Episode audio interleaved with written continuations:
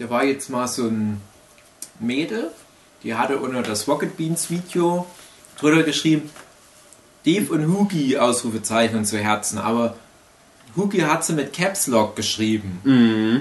Das fand ich gemein. Weil ich fett bin. Ja, okay. Das wird's gewesen sein. Ja.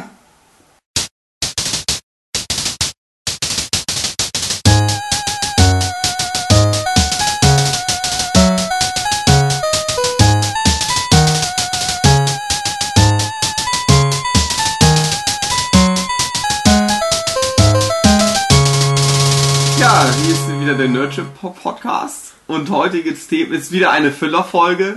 Ja, aber Füllerfolgen ist jetzt eigentlich normal. Ist das Ding jetzt. Ja. Nur noch Füllerfolgen, weil wir so schlecht sind, uns vorzubereiten. Wir können nicht immer 9-Stunden-Podcasts machen. Das ist nicht jetzt das Maß der Dinge. Das Thema ist heute Star Wars Episode 7. Buh. Alle haben schon drüber geredet. Also Scheiß.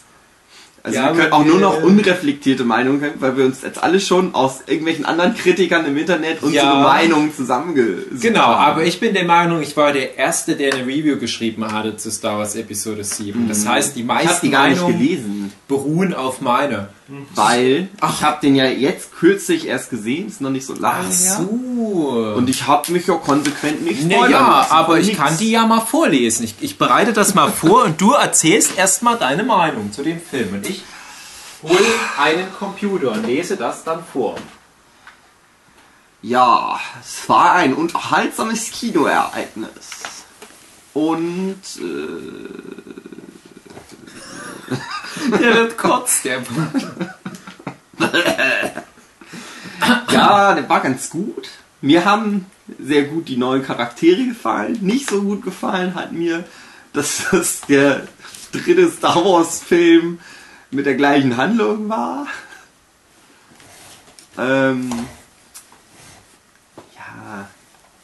Ach ja, es ist halt immer Star. Irgendwie ist es schwierig, über Star Wars zu sprechen, weil es oft scheiße ist, aber irgendwie ist es trotzdem ganz gut. Star Wars ist halt für Kinder. Ja. Und wir sind ja jetzt keine Kinder mehr. Das ist schon schwierig. Man merkt es nicht, geistig, manchmal schon. Gerade wenn wir Podcasts aufnehmen. Also meine Quintessenz aus der Kritik ist, dass es... Also warte. Ja, okay, Entschuldigung. Ein bisschen zu viel vielleicht angebiedert an das allgemeine Internet. Ja. Klar, aber haben sie sich. Ja. Generell ist aber ein guter Film, weil halt die neuen Characters gut waren. Die waren tatsächlich sehr gut. Man merkt es, oder ich hoffe, dass es so ist, dass es halt einfach nur jetzt ein Start für die neue Trilogie ist und dass die nächsten Filme das schaffen, was Eigeneres zu sein. Ja. Als das, was die jetzt waren. Wollen wir eigentlich spoilern, einfach wie die Schweine? Oder? Ich glaube, dass den schon jemand gesehen haben soll bisher. Ja, also spoilern wir wie die Schweine. Ich glaube, auch Star Wars ist ein bisschen losgelöst von diesem nicht spoilern und so weiter, weil das ist so... Naja, also... Sens Star Wars Filme zu sehen. Wenn wir jetzt in der ersten Woche wären, dann wäre das was anderes. Aber...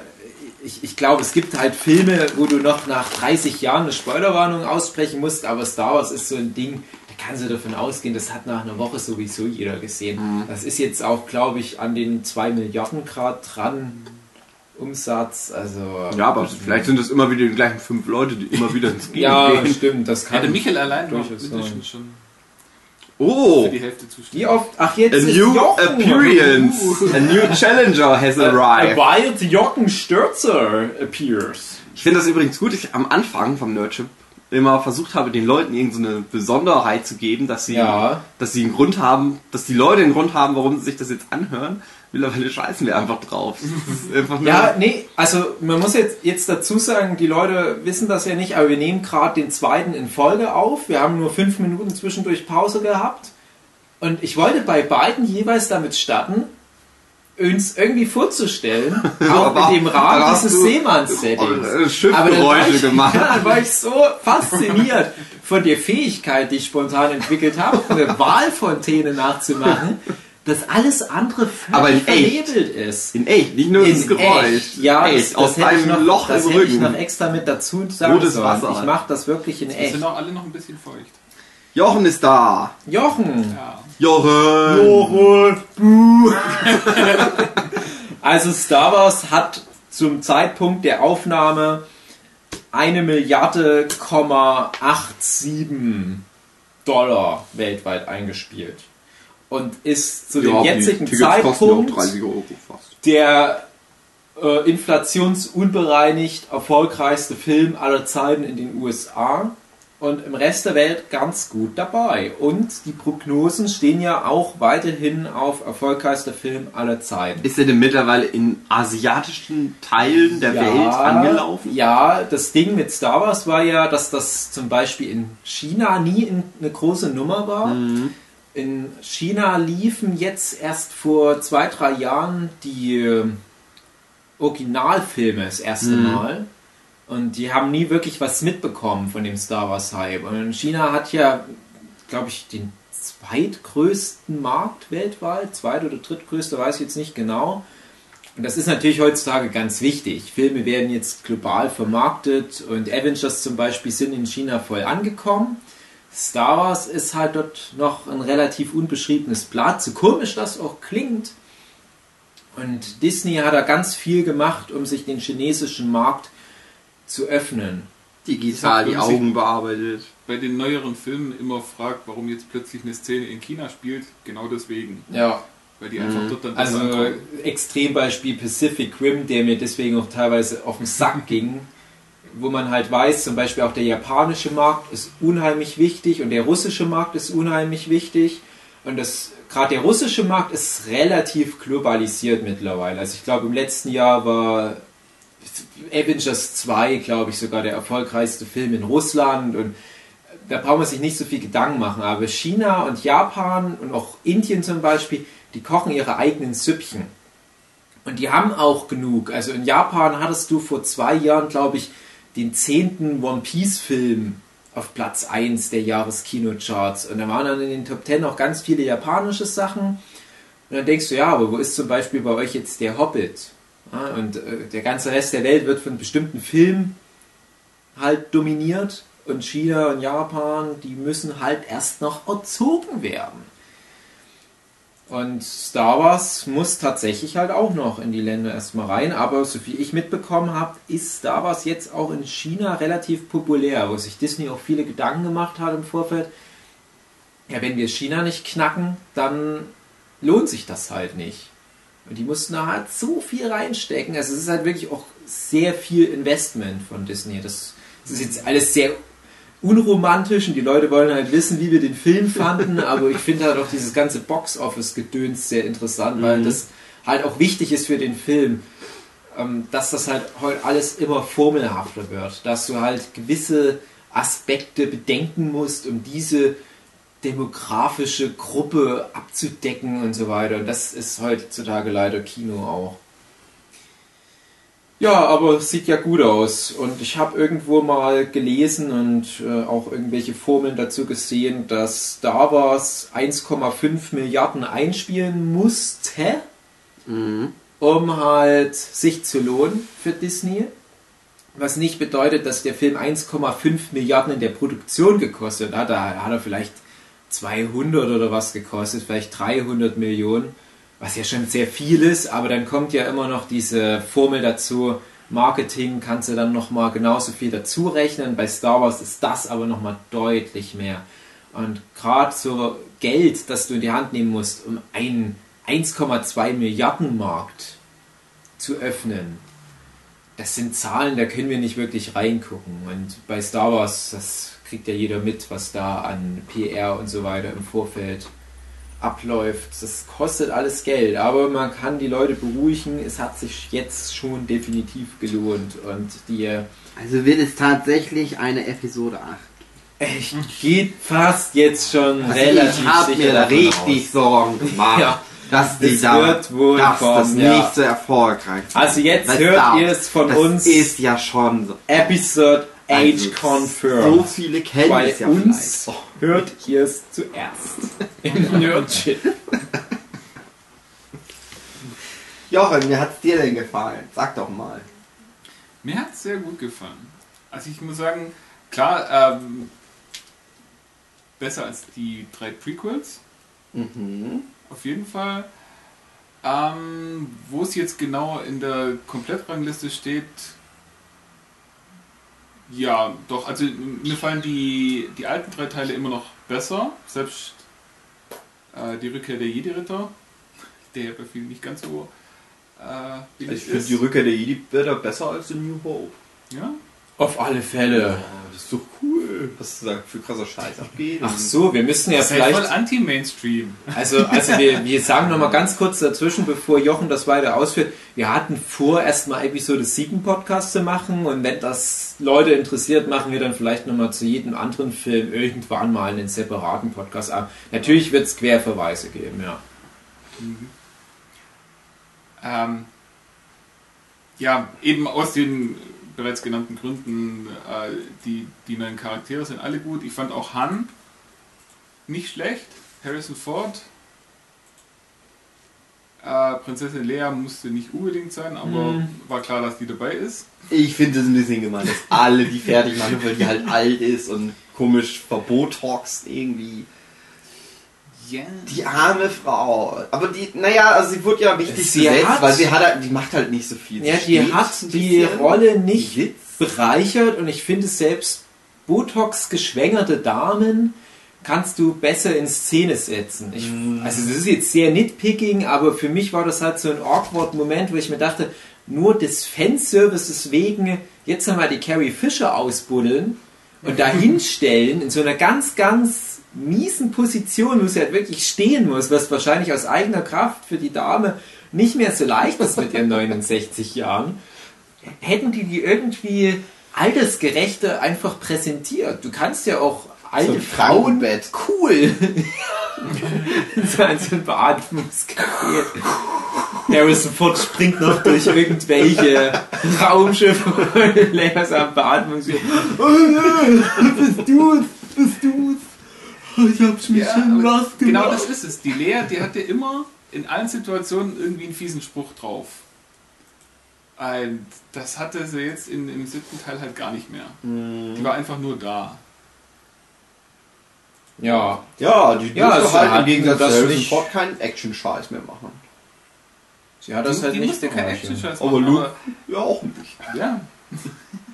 Also ich frage mich halt, ob das jetzt so laufen würde, dass in jedem der 3 neueren Filme jeweils einer von den 3 alten Hauptcharakteren eine tragende Rolle spielt.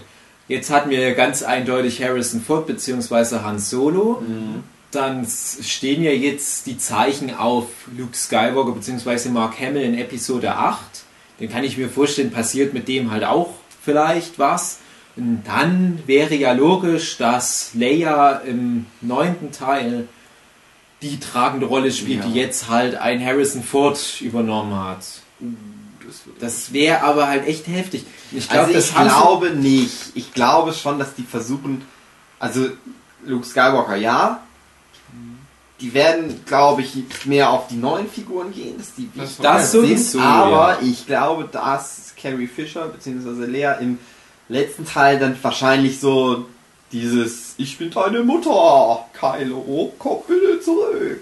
So ja, haben. Ja, genau, nee, mehr erwarte ich auch. Die wird nicht so wie Han Solo nochmal irgendwie wirklich krassen, also ein bisschen vielleicht schon, dass die nochmal irgendwie weglaufen muss und alle Leute raufen sich schon die Haare am Set. Oh nein, nur noch 3 Jahre, bis die Szene gedreht wird, wo Carrie Fisher laufen muss. Und wir aber haben den Leuten versprochen, ohne CGI. Die wird nicht so eine große Rolle haben wie Han Solo. Nochmal. Nee, das meine ich auch nicht. Aber ich denke halt wirklich so dieses typische Star Wars Motto, it rhymes, it's poesy und so weiter. Das wird in Form von den 3 alten Hauptcharakteren irgendwie aufgegriffen. Und ich glaube wirklich, du hast dann in jedem Film einen der alten Charaktere, der da irgendwie, für mich ist auch so der MacGuffin-Charakter ist, der die Story voranbringt. Und Han Solo... Prinzessin Leia ist verschwunden. Ja, aber eine Karte in BB-8 drin. Die Handelsföderation hat Prinzessin Leia entführt. Jetzt geht das wieder los. Jetzt kann nur noch ein mutiger Klempner aus dem Ende. Und dann am Ende von Episode 9, ja, sorry, aber Prinzessin Leia ist in einem anderen Rim. Das wäre mal ein richtig gutes Crossover. Lebt Bob Hoskins noch? Ja, ich weiß nicht, ob das im selben Universum spielt. Super Mario. Nicht. Oder? Ich weiß gar nicht. Ich glaube, der ist gestorben. Wer lebt? Bob Hoskins? Bob Hoskins ist tot, ja. Ja, schade. Aber der Leguizamo... Ja, den haben wir ja erst letzte Nacht gesehen. Also im Fernsehen, nicht hier in Chemnitz. Ja, aber ich glaube, so wird es halt laufen. Und das ist ja auch in Ordnung. Also die neuen Hauptcharaktere werden definitiv das Ruder jetzt an sich reißen. Das ist auch genau richtig. Weil auch ganz ehrlich gesagt Han Solo in meinen Augen schon viel verloren hatte an seinem jugendlichen Esprit. Und das ist auch nicht bös gemeint. Aber so diesen alten Harrison Ford nochmal in so eine aktive Rolle reinzustecken, fand ich, war auch nicht die allerbeste Idee. Und ich muss ganz ehrlich sagen, alle Leute freuen sich über Han Solo. Ich habe ganz oft nur das Gefühl gehabt, das ist jetzt halt Fanservice. Das bereichert die Story jetzt nicht direkt. Die haben halt die Story so irgendwann halt ab einem gewissen Punkt, wir sind ja auch spoilerfrei, dass es ein anderer Film wird, ab dem Zeitpunkt, wo die auf dem Schiff sind und nach Han Solo treffen. Ja, genau. Und dann, erstmal ist es ja so, du weißt gar nicht, ja, warum ist jetzt Han Solo überhaupt da? Da ist niemand geholfen damit. Klar, er bringt dann halt die anderen wohin und so weiter. Dann denke ich mir, das könnte auch jeder andere Charakter machen. Also, du brauchst jetzt keinen Han Solo für diese banale Tat, die Leute zum Beispiel zu dieser alten Frau zu bringen. Aber dann kommt ja etwa zur Hälfte oder Anfang des letzten Drittels, Ende des zweiten Drittels die Szene, wo du halt erfährst, ah ja, guck mal, Kylo Ren ist Han Solos Sohn und so hat er halt seine Existenzberechtigung in der Story. Aber ich dachte mir halt immer, es ist so schön, den zu sehen, aber es ist nicht mehr das alte Gefühl, was ich halt hatte. Und ich habe ganz oft so drüber nachgedacht, ist es mir das jetzt wert? So einen Helden meiner Kindheit, und Han Solo ist, glaube ich, der Helden der ganzen Generation, jetzt in der Form nochmal zu sehen, ist es mir das wert. Dafür musst du halt aber auch die ganzen negativen Aspekte mitnehmen, die das einfach mit sich bringt. Der hat das alles auch cool gemacht und er ist ja auch irgendwo immer noch Han Solo, aber ich weiß manchmal nicht, ob es mir besser gefallen hätte, Han Solo am Ende von Episode 6 in Carbonit einzuschweißen, so für mich, und die Erinnerung so zu behalten. Und ich hätte es auch völlig verstanden, wenn 30 Jahre vergehen. Star Wars Episode 6 wäre damit geendet, dass Han Solo da immer noch drin ist und dann hätten sie den heute dann hätten sie den bestimmt, also könnte ich mir vorstellen, dass sie es gemacht hätten, dann wäre das die Handlung gewesen, dass sie ihn da ausbacken, wieder aus dem Ding, und dann hätten sie ihn irgendwie digital immer bearbeitet, damit er halt noch jung aussieht. Oh, ganz furchtbar.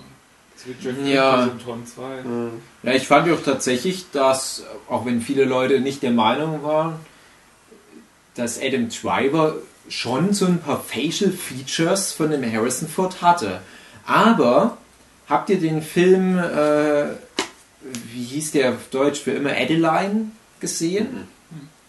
Mit Blake Lively. Ist ein ganz guter Film, also 2015 jetzt nicht unbedingt in den Top 10, aber ein ganz guter Film, wo es um eine Frau geht, die nicht altert. Das wird auch erklärt im Rahmen des Films. Es macht sogar in gewisser Weise Sinn. Es ist aber im Kern ist es ein Liebesfilm, wo es halt darum geht, dass sie halt mal einen Boyfriend hatte, auf den sie dann im Alter wieder trifft. Und der wird von Harrison Ford gespielt, als alter Mann. Aber in Flashbacks siehst du halt den Typ als jung natürlich, also vor... Ja, wie alt ist Harrison Ford? 70 rum? Also dann vielleicht vor 50 Jahren. Und der Typ, der da den jungen Harrison Ford spielt, der sieht aus wie ein junger Harrison Ford. Also die älteste Rolle von Harrison Ford, die mir jetzt einfällt, ist irgend so ein Kriegsfilm. Da hat er, glaube ich, seine erste Statistenrolle gehabt. Die erste größere Rolle war ja dann bei American Graffiti. Und ich müsste jetzt nochmal die beiden Rollen vergleichen, wie sehr dieser Typ aus für immer Adeline wirklich dem jungen Harrison Ford ähnlich sah. Aber ich muss sagen, du erkennst sofort in diesem Kontext, alter Harrison Ford, junger Schauspieler, der den Typ spielt, erkennst du sofort die Ähnlichkeit. Also es könnte auch ein Mensch sein, der sich optisch mal genau in die Richtung des jetzigen Harrison Ford entwickelt. Und da habe ich mir gedacht, Nehmt den Typ, egal was ihr mit Star Wars noch anstellt, nehmt den Typ und baut das nochmal irgendwo ein. Das passt. Und wenn die jetzt diesen Han Solo Anthology-Film machen in ein paar Jahren, hoffe ich, die nehmen diesen Schauspieler. Und ich fand aber tatsächlich, dass Adam Driver halt auch schon so ein paar Features hatte. Und ja, man kann solche Sachen durchaus machen, auch ohne groß CGI mit einer guten Maske. Also man hätte diese Carbonit-Nummer zum Beispiel, mal das Gag hätte man tatsächlich nehmen können. Oder man hätte halt, auch wenn das nicht in Star Wars so vorkommt, mit einem Flashback nochmal was zu Han Solo erzählen können. Und ich weiß auch noch, als die ersten Bilder da vom Set mal auftauchten vor ein paar Jahren, da war die Tochter von Carrie Fisher am Set, die dann auch, glaube ich, irgendeine Statistenrolle übernommen hat. Und damals war so der Buschfunk, dass sie wohl in dem Flashback die junge Leia spielen wird. Was natürlich dann alles Quatsch war, aber da dachte ich mir, ja, würde aber auch passen, weil die wirklich ihrer Mutter da in dem Alter ganz gut ähnlich sieht. Wenn du dir dann ein bisschen zurechtschminkst, da hättest du mit den beiden Leuten schon mal perfekt die Illusion schaffen können. Ja, aber Flashback könnte nicht in Star Wars. Ja, genau. Und das finde ich auch in Ordnung, dass du das dafür haben sie jetzt ihre Legends-Filme. Oder wie sie heißen. Anthology. Ja. Ach, ich habe hier übrigens meine spoilerfreie Review. Ich kann die ja dann vorlesen. Die ist relativ lang. Oh je. Mach doch Werbung für deinen Blog. Ja, guck jetzt mal in meinen Blog. Der Blog heißt Dave sein Blog. Ich bin Dave. www. Wenn ihr mögt, lese ich die vor. Die ist auch ganz gut. Ich habe ganz viel Lob bekommen von Star Wars Fans auch dafür. Ich habe erst gedacht, das löst einen Shitstorm aus, aber ich war überrascht. Ein paar meiner engsten Freunde, die große Star Wars Fans sind, haben dann gesagt, ja, kann ich so nur schreiben. Aber steht es auch offiziell zum Thema, dass man sie dann nachher verreist? Ja, genau. Lest mal vor. Okay. Also geht sogar der Text Musik los. Ein dazu. Okay, Star Wars Episode 7, das Erwachen der Macht. Spoilerfreie Review. Heikles Thema. Ich glaube, da kann man sich gerade... Hör mal bitte auf mit der Musik, ich mag das doch nicht so. Mach ein paar Schawas im Hintergrund. Nein, Schawas im Hintergrund. Nein, weißt du, was Schawas sind? Oder ein Tuskenräuber. Ich hebe übrigens gerade meine Arme, so als hätte ich eine Stockung da halt. Okay, heikles Thema. Ich glaube, da kann man sich gerade nur in die Nesseln setzen, weil alle gerade im Happy-Go-Lucky-Hype-Train sitzen, der quer durchs Outer Rim fliegt. Man muss dazu sagen, das war wirklich am Tag nach der Premiere, wo ich das geschrieben habe. Und da habe ich bis dato noch keine negative Review gesehen oder generell nur Kritik. Zunächst mal, um das direkt aus der Welt zu schaffen, das ist ein guter Film und jeder sollte den selbstverständlich im Kino anschauen. Allerdings macht das ohnehin jeder. Aber dieses Mal ist es schwierig, eine klassische Review zu schreiben. Einmal, weil es fucking Star Wars ist und sich eh die meisten auf ihre oft irrationale, eher emotional gefärbte Meinung eingeschossen haben. Zum anderen, weil der Film auch weder schlecht noch außergewöhnlich gut ist. Er ist halt gut und das führt wiederum zu den belanglosesten Reviews. Deshalb werd ich mich dem Thema gleich noch auf einer Meta-Ebene annähern. Ja, ganz kurz hier pausieren, also das ist halt so mein Ding. Ja. Ich habe es ja schon gesagt, für mich waren halt die Star Wars-Filme, auch die Prequel-Filme zu einem gewissen Teil, Filme meiner Kindheit, dann nimmst du die sowieso ganz anders wahr und ich war immer im genau richtigen Alter, um die Filme alle gesehen zu haben. Also sprich, ich habe Episode 3, der ja der düsterste ist. Den habe ich halt auch im fortgeschrittensten Alter das erste Mal gesehen. Ich glaube mit 18 oder so kam, ich glaube ich war gerade 18 geworden, als ich ins Kino kam. Und ich war immer genau in dem Alter, um das richtig mitzunehmen. Also ich habe auch Episode 1 abgefeiert und so weiter, weil ich halt ein bescheuertes Kind war und man mir auch bescheuerte Kinderkost geben konnte, ohne dass ich es jetzt irgendwie zu reflektiert auseinandernehme. Aber Episode 7 war halt der erste Film, und das ist, glaube ich, auch mein allergrößter Kritikpunkt, wo ich nicht so eine emotionale Bindung zu aufbauen konnte. Wo ich nicht irgendwie aus dem Kino kam und dachte, oh, ich freue mich, den die nächsten 3 Male zu sehen, ich freue mich auf das ganze Merchandise, ich freue mich auf den ganzen Müll. Ich dachte einfach, na, ist ein guter Film, aber das waren halt viele dieses Jahr. So. Ja, wie du sagst, vielleicht warst du einfach nicht mehr im richtigen Alter. Also bei mir war es einfach so, ich hatte nach den Prequel-Film hatte ich mit Star Wars quasi abgeschlossen, hatte mich für nichts anderes mehr interessiert, kein Clone Wars, keine Spiele, keine Bücher, nichts. Und bin dann auch komplett ohne Erwartungen an den 7. Teil rangegangen. Ich habe die ersten 2 Trailer angeguckt, ich habe keine Fotos von Sets angeguckt, ich habe mich von sämtlichen Spoilern ferngehalten. Erstmal, weil ich nichts von Star Wars mehr wissen wollte. Ich hasse nicht Star Wars. Das war auch eigentlich so gute Filme. Und, dann auch noch wegen JJ Abrams, aber das ist eine ganz andere Geschichte. Kann mich sowieso stressen. Und dachte einfach so, ich habe überhaupt keine Erwartungen, beziehungsweise ich erwarte eigentlich das Allerschlimmste. Und deswegen war ich relativ positiv überrascht dann von dem Film und deswegen denke ich auch, dass er bei mir sehr viel besser weggekommen ist als jemand, der jetzt total begeistert von allem Star Wars ist. Und habe ich nicht das Gefühl. Ich habe das Gefühl, die Leute, die Star Wars immer total krass abfeiern, feiern den auch jetzt immer noch krass, auch den 7. krass ab. Ich glaube, das hat sich von Woche zu Woche immer mehr aufgedröselt. Mhm. Der erste Eindruck, ich habe den nicht am Tag der Premiere gesehen, sondern einen Tag später. Ein paar von meinen Freunden haben halt die Möglichkeit, Vorpremieren zu gucken, weil man halt ein paar Leute im Journalistenbereich und so weiter hat. Die kommen aus dem Kino, dürfen ja nicht zu viel sagen, aber ja, Belief für Hype. Es ist alles genauso, wie wir es uns immer gehofft haben. Und ich dachte, das kann nicht stimmen, der kann nicht so gut sein, wie es mir alles sagen. Dann gehe ich halt in den Film rein und ja, ist schon gut. Aber ich war halt einfach nicht so geflasht. Der war objektiv, Bit für Bit, eigentlich auch wieder ein ganz guter Film. Es gab natürlich auch große Kritikpunkte, da will ich mich gar nicht so drauf aufgeilen. Aber er hat es halt einfach nicht geschafft, so dieses große Gefühl in mir zu wecken. Und ich glaube, das ist dann den Leuten nach und nach auch deutlich geworden, dass irgendwas gefehlt hat. Mhm.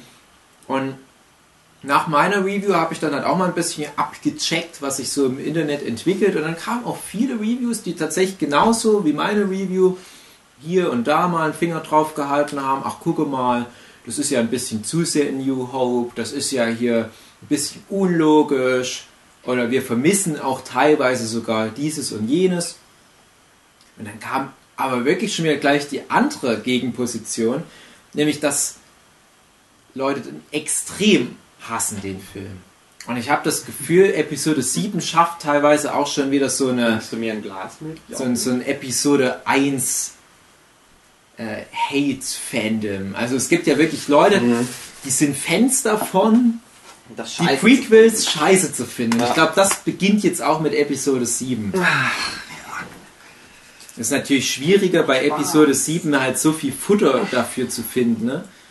Aber das geht jetzt los. Also man darf das nicht unterschätzen. Star Wars ist halt wirklich so ein polarisierendes Ding und durchs Internet sind alle so emotional da drin. Du kannst das halt nur falsch machen. Hm. Wollen wir da gleich mit einsteigen? Ist Rey ein Mary Sue? Nö. Charakter? Also ja, nicht in dem Sinn von dem, ich sag ja, aber im guten Sinne. Die haben es geschafft. Also du meinst ja so, dass Rey eigentlich zu perfekt von vornherein ist.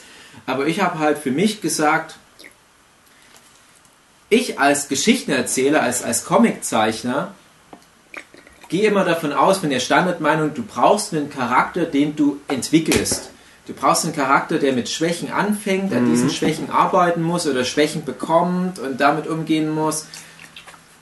Weil so ist eine gute Geschichte. Aber Star Wars Episode 7 hat mich tatsächlich mal wieder eines Besseren belehrt, indem die mir eine Figur gegeben haben, die schon im Prinzip fertig gebacken ist, die alles gut kann und ich habe aber trotzdem Bock, ihre Geschichte zu erleben. Und Rey ist wirklich eine sehr gute Figur. Und dann denke ich mir so, ja, vielleicht muss auch eine Figur nicht wirklich solche Schwächen haben. Kleine Schwächen hat ja Rey, zum Beispiel, dass er halt so verkrampft an der Vergangenheit festhält oder an irgendwelchen ideellen Werten wie Familie, wo sie nicht wirklich einen Bezug zu hat. Und natürlich wird sie in gewisser Weise eine Entwicklung durchmachen, aber eher eine Entwicklung von sehr gute Mary Sue zu perfekter Jedi-Obermeisterin Mary Sue. Also ich kann mir auch ehrlich gesagt nicht vorstellen, dass sie nochmal groß ins Struggeln gerät in Episode 8 und 9 und ich hoffe das auch fast ein bisschen. Es gibt genug andere nicht fertig gebackene Charaktere sie rum, wie Kylo Ren vor allem, aber auch Finn, der jetzt seinen Weg finden muss. Poe Dameron, ich weiß nicht, wie wichtig der noch wird, aber der ist ja auch fertig gebacken, der ist ja auch recht gefestigt. Aber alleine diese beiden Männer, da links und rechts oder auf guter und böser Seite, die werden genau das übernehmen. Ja. Die werden halt die Entwicklung jetzt durchmachen und Luke Skywalker war ja auch schon recht fertig. Der war am Anfang ein positiver Charakter, der war über die Filme hinweg ein positiver Charakter und der geht aus der Geschichte raus. Also als Episode 6, als sein Arc ja im Prinzip endet, geht er halt als positiver Charakter raus und warum nicht? Dafür hast du halt viele andere Charaktere, die halt dann nicht ganz so... Ja, das ist ja noch zwei verschiedene Sachen. Ob du jetzt einen gebrochenen Charakter hast, der zwar am Ende vom Film irgendwie seinen Arc durchgemacht hat, aber immer noch Schwächen hat, oder ob du mit einem schwachen Charakter anfängst und den so weit aufbaust, dass es dann zum Schluss am Ende des Films ein perfekter Charakter ist. Mhm. Und Luke war schon am Anfang eine whiny Bitch. Ziemlich mal, also ja. Guckt euch die Filme nochmal an. Naja, der hängt da so rum, ist halt da, macht mit seinem Onkel. Ich hab das dann sind die tot. So. Dann guckt er in den Sonnenuntergang und sagt, naja, gut, dann lass uns eine lustige Welt machen. Ich finde auch nicht, also mir fällt auf Anhieb nicht eine Szene ein, wo Luke eine whiny Bitch wäre. So. Gleich am Anfang so, oh, ich möchte jetzt aber zur Toshi Station und du willst mich jetzt nicht weglassen, Onkel Ben. So das erste, dann auf dem Todesstand. Ja Mann, aber das ist eine Minute langes Gespräch. Ja, aber ja, wenn man danach geht, dann werden ja alle beide Bitches, weil wir uns alle schon mal über irgendwas beschwert haben. Ich finde, dann ist das schon ein bisschen großer Begriff, weil ich finde, Luke ist eigentlich ein recht standardisierter Ritterheld. Also halt ja, eben, der ist einfach nur so ein unausgebildeter Held. Ja. Ich finde, das passt schon. Der hat halt nur in Episode 5 halt mal sein Struggeln da am Start, als er halt auf Dagobah mit Yoda trainiert und halt nicht wahrhaben will, dass er zu all diesen Sachen in der Lage ist oder als er halt sofort zu Darth Vader will, um dem aufs Maul zu hauen und Yoda sagt immer, hey, du bist ja ganz schön 180, Junge, was soll denn das hier, es geht nur ab. Komm mal runter. Aber das sind so Sachen, also das ist jetzt nichts im Sinne von, ja, ich habe hier die ganzen Jünglinge im Jedi-Tempel abgeschlachtet. Oder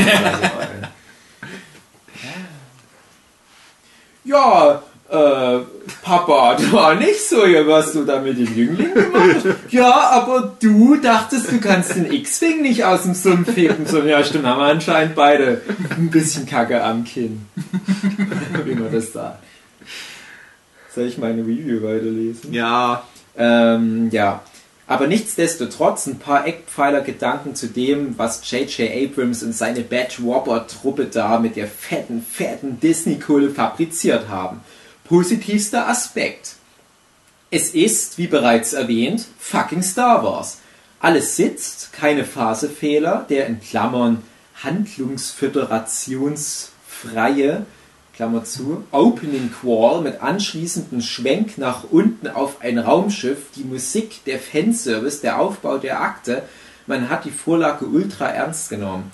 Gut, jetzt muss ich als alter Nerd schimpfen, dass da was bei den Endcredits ein klein wenig anders ist, als man es gewohnt ist. Aber ich hoffe, die Hardliner werden milde walten lassen und Abrams Reifen unzerstochen lassen. 98% der Leute, die das hier lesen, werden eh nicht wissen, von was der komische Mann da gerade schreibt. Mhm. Ich weiß, hätte ich gesagt, auch gerade nicht. Ich lasse das auch dabei. Es hat was damit zu tun, wie die Endcredits eingeleitet werden. Und es war natürlich komisch, dass am Anfang nicht 20th Century Fox da stand und dass dann am Ende Bad Robot da stand und das ist überhaupt nicht mehr Star Wars. Ja. Die Production Values hinter diesem Projekt sind der Wahnsinn. Angesichts der wachsenden CGI-Ermüdung wird es für alle Cineasten eine große Freude sein, mal wieder so viel geballte, handgemachte Kinomagie vorgesetzt zu bekommen. 2015 hat echt vielen Schreinern, Maskenbildnern und anderen analog werkelnden Kreativen der Szene ihre Jobs wiedergegeben, die in den letzten Jahren fest in der Hand von Adobe Software waren. Und man sieht's und man staunt. Ständig ertappt man sich, wie man gar nicht mehr so richtig den Dialogen folgen kann, weil man sich gerade fragt, wie sie das denn wohl gemacht haben und ob dieses Alien animatronisch ist oder von einem Puppenspieler bewegt wird. Allein die Technik, die hinter BB-8 steckt, ist mir immer noch ein Rätsel, obwohl ich grob weiß, wie die das gemacht haben. Können wir ja einen Roboter haben. Mal einen Roboter gebaut, der so läuft. Ja, einfach ein echter Roboter aus einer alten Zeit. Ja. Es gab 5 oder 6 verschiedene BB-8s. Die haben den einfach immer an so einen Abhang gestellt, das Roboter. Die haben die Szene 1000-mal gedreht und einmal war das so zufällig, dass die beiden Kugeln so den Sand lang rollen. Da mussten die immer so ein Raumschiff explodieren. Also dachten die, ja, die Explosion war gut, aber die beiden Fußbälle, die wir jetzt ins Bild geräumt haben, sind zur falschen Seite weggeroller. Nochmal. Ja, was sagt ihr dazu, zu dem Handgemachten? Schön war das. Das war wieder richtig schön. Ja. Also, ich hatte auch...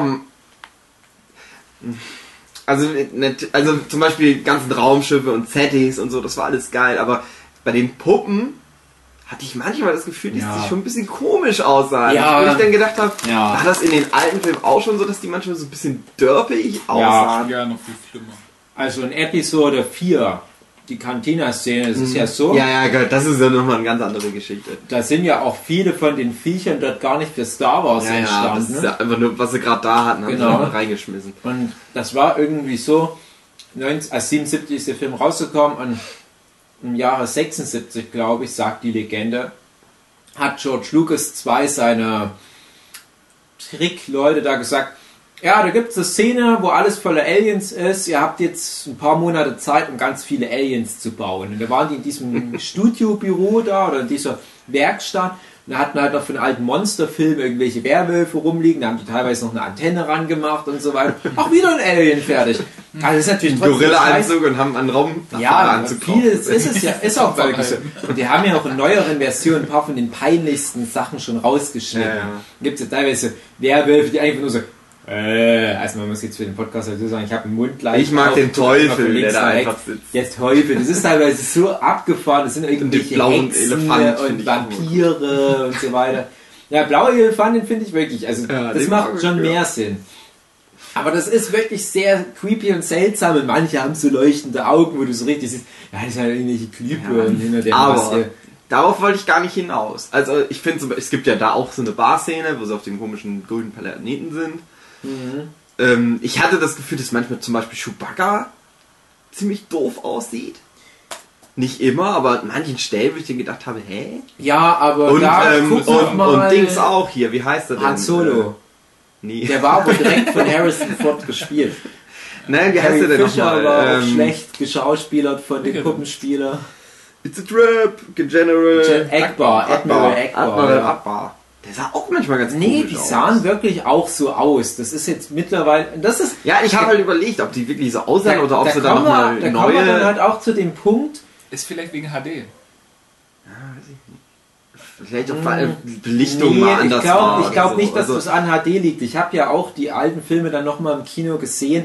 Das ist auch seltsam. Du denkst ja dann halt auch, ja, Akbar ist halt einfach ein cooles Design. Du nimmst das halt so hin. Damals hat man das ja noch nicht hinterfragt. Ist das jetzt total realistisch? Da ist ja einfach nur gefreut, irgendein lustiges Monster zu sehen. Ja. Und das ist tatsächlich auch einer der Punkte, wo ich dann sage, ja, aber da denke ich, kann man schon manchmal ein bisschen CGI nehmen. Also man muss ja, zum Beispiel Admiral Akbar, du kannst ja die Admiral Akbar Maske nehmen, die originale, aber mach noch so ein paar Muskelsachen CGI-mäßig rein. Mach das so ein Hybrid. Einfach nur, um halt dieses Suspension of Disbelief-Ding nicht zu brechen. Ja. Und das hatte ich halt ganz oft. Und meine Hauptszene da, was das anbelangt, ist noch auf Jakku, auf dem Wüstenplanet am Anfang. Ich glaube, das ist, als Rey einfach nur gerade von ihrem Scavenger-Zeugs da zurückkehrt und das an, an diesen Händler da verkauft, also an Simon Peggs Charakter. Ja. Da fährt ich so von links nach rechts und im Vordergrund ist so eine Art Geier und der pickt auf was. Und du siehst halt einfach, das ist halt einfach nur so ein einfacher Roboter, der nur die eine Funktion hat, nämlich Kopf von oben nach unten bewegen. Und das ist, das denke ich, okay, cool, ich verstehe euren Ansatz. Ihr habt auf die Fans gehört, die gesagt haben, ja, zu viel CGI, haben sie auch nicht unrecht und handgemacht, das ist oft besser und es wirkt anders. Aber das ist dann schon wieder so ein Zwischenmonstrums-Ding, wo ich mir denke, ja, aber da ist es nicht besser. Dann entweder lasst den Geier ganz raus oder macht den ein kleines bisschen feiner von Bewegung her oder macht es von mir aus CGI. Bei so einer Szene wird bestimmt niemand schimpfen. Auf der anderen Seite haben sie diese komische Maskenada oder wie die heißt drin, die ja, schätze ich mal, komplett CGI ist. Und die, finde ich, sieht aber auch irgendwie wieder billig aus. Ja, vor allem, wenn um die rum nicht ein anderer CGI-Charakter ist. Alle anderen sind ganz gut gemachte Puppen und so weiter. Manche auch so ein bisschen, ja, okay, dieser Roboter hier, ja, der hat jetzt nicht ganz so geile Bewegung. Aber dann hast du halt wieder diesen Yoda in Episode 2 Effekt. Also passt nicht ganz rein. Ja, also das ist mir ein bisschen zu durcheinander gewesen in der Hinsicht, aber trotzdem unterm Strich fand ich es halt cool. Es gab so ein paar Szenen, wo ich dachte, ach ja, da hätte ich mir fast schon CGI gewünscht. Oh. Ich finde ja auch nicht, dass CGI prinzipiell verdammenswert ist. Ich habe jetzt erst neulich mal wieder in die Herr der Ringe Sachen reingeguckt und die haben den perfekten Mittelweg meistens gefunden. Und ich weiß bei Herr der Ringe schlichtweg einfach oft nicht, was jetzt CGI ist und was nicht. Das sind gigantische Schlachten, wo übelstes Zeug abgeht. Das kann unmöglich alles mit praktischen Effekten gemacht sein. Ich denke, genau so muss das sein. Warum kriegen die das bei Star Wars auf einmal nicht mehr hin? Und ich fand teilweise sogar, sah da Episode 3 fast schon besser aus. Ja, die ganzen Massenszenen, gerade bei Herr der Ringe, da ist ziemlich viel CGI mit drin. Und genau für sowas kann man es dann auch brauchen. Ja. Also wenn es, ich sag mal, eher im Hintergrund ist und eher mit weniger Detail. Naja, das ist ein unterstützendes Ding. Dann kann man das benutzen. Und das haben sie in Episode 7 ja auch gemacht mit diesen Hintergründen auf Jakku, mit den abgestürzten Sternzerstörern. Die sahen richtig gut aus. Ich meine, klar hätte man die jetzt auch Herr der Ringe mäßig als Bigatures bauen können, aber war ja nicht nötig. Und die sahen genauso gut aus, wie sie aussehen sollten. Also da habe ich sogar von Trailern her damals gedacht, das ist so eine Glasmalerei, was die früher gemacht haben. Und das fand ich immer sehr cool. Und das wünsche ich mir auch wieder zurück. Also so Filme wie heißt das, Time Bandits. Da habe ich mir tatsächlich mal auf einer DVD die Features angeguckt, wie das genau gemacht wurde. Und das ist dann wirklich so, wenn die einen Bildausschnitt haben, was ein gigantisches, fantastisches Setting ist, was du so einfach nicht anders machen kannst, gerade in der Zeit, 1980er, wann der gedreht wurde.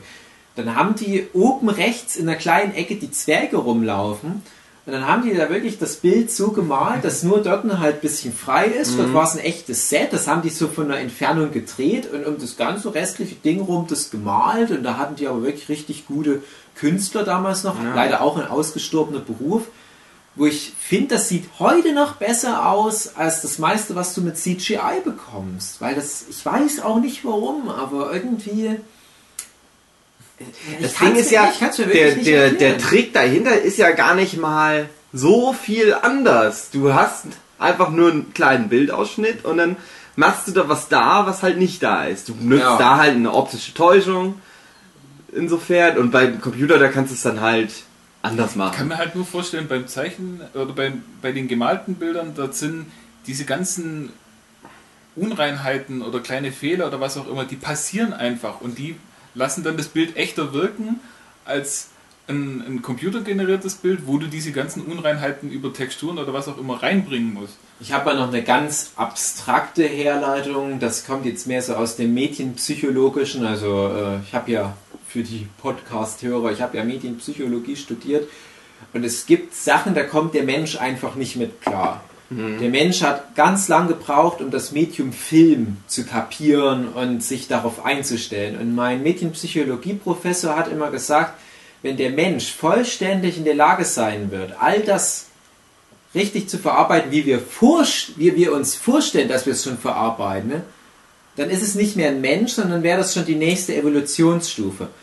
Der Mensch hat sich zu schnell in manchen Wahrnehmungskriterien entwickeln müssen oder anpassen müssen, dass wir evolutionsbiologisch nicht hinterherkommen. Und ein Mensch hat deswegen auch große Probleme mit Luftaufnahmen, das halt zu verarbeiten. Manche sagen, es sind für uns einfach zu viel, weil wir halt in den vielen paar hunderttausend Jahren unserer Entwicklung nie solche Sachen gesehen haben. Und irgendwo ist das noch genetisch in uns verankert. Wenn du jetzt aber, wie in einem alten Film, einfach nur eine Draufsicht auf ein fantastisches Gebiet hast, dann ist es für dich wie ein Foto oder ein Gemälde angucken, daran hast du dich schon gewöhnt. Aber sobald da irgendwie noch eine dreidimensionale Bewegung drin ist, dann verwirrt dich das, weil irgendwo unbewusst dir noch was sagt, ja, aber das kann es ja in echt nicht geben. Also jetzt mal, ich weiß nicht, ob es für alle jetzt deutlich wurde, aber das ist ja auch zum Beispiel was dann in den Digital Remasterten Episode 4 bis 6 Versionen passiert ist, dass dann auf einmal Bespin so leichte Bewegungen drin hatte und auf einmal merkst du, irgendwie ist das jetzt, es wirkt schon künstlich, also du hast da irgendwie ein Gefühl in dir drin. Und ja, wenn das mit praktischen Sachen verbunden ist, dieses natürliche Licht und so weiter, das nimmt dir das halt raus. Also, aber ich fand halt wirklich diese Sternenzerstörer oder was es da waren auf Jakku, das fand ich perfekt gelöst. Genau so dachte ich, wenn der ganze Film so wird, das wird genau richtig. Aber es gab halt dann doch hin und wieder mal so ein paar Kleinigkeiten. Aber auf einer technischen Seite hoffe ich auch, dass der Film 2, 3 Oscars gewinnt. Völlig verdient. Das war mal wieder richtig gute Pionierarbeit für die nächsten 10 Jahre, wo jetzt wahrscheinlich auch viele Leute wieder mitziehen werden und praktisches Zeug machen werden, à la Mad Max oder Krampus war auch ein sehr praktischer Film mal wieder. Ich finde die Entwicklung insgesamt schön. Special Effects sind halt zur Unterstützung, aber nicht als allein seligen Ding. So, nächster Punkt in meiner Review. Die neuen zentralen Figuren sind auch gut aufgebaut. Herrlich altmodisch und zugetrönt mit Seele.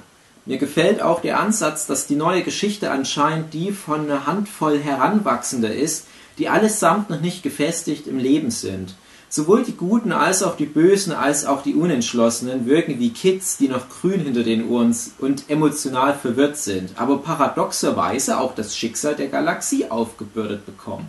Ganz im Gegensatz zu fast allen bisherigen Star Wars Hauptfiguren, die mit ihren klaren Motivationen und Aufgaben in der Regel schon zu fertig gebacken waren, als dass man wirklich eine Entwicklung mit ihnen hätte erleben können.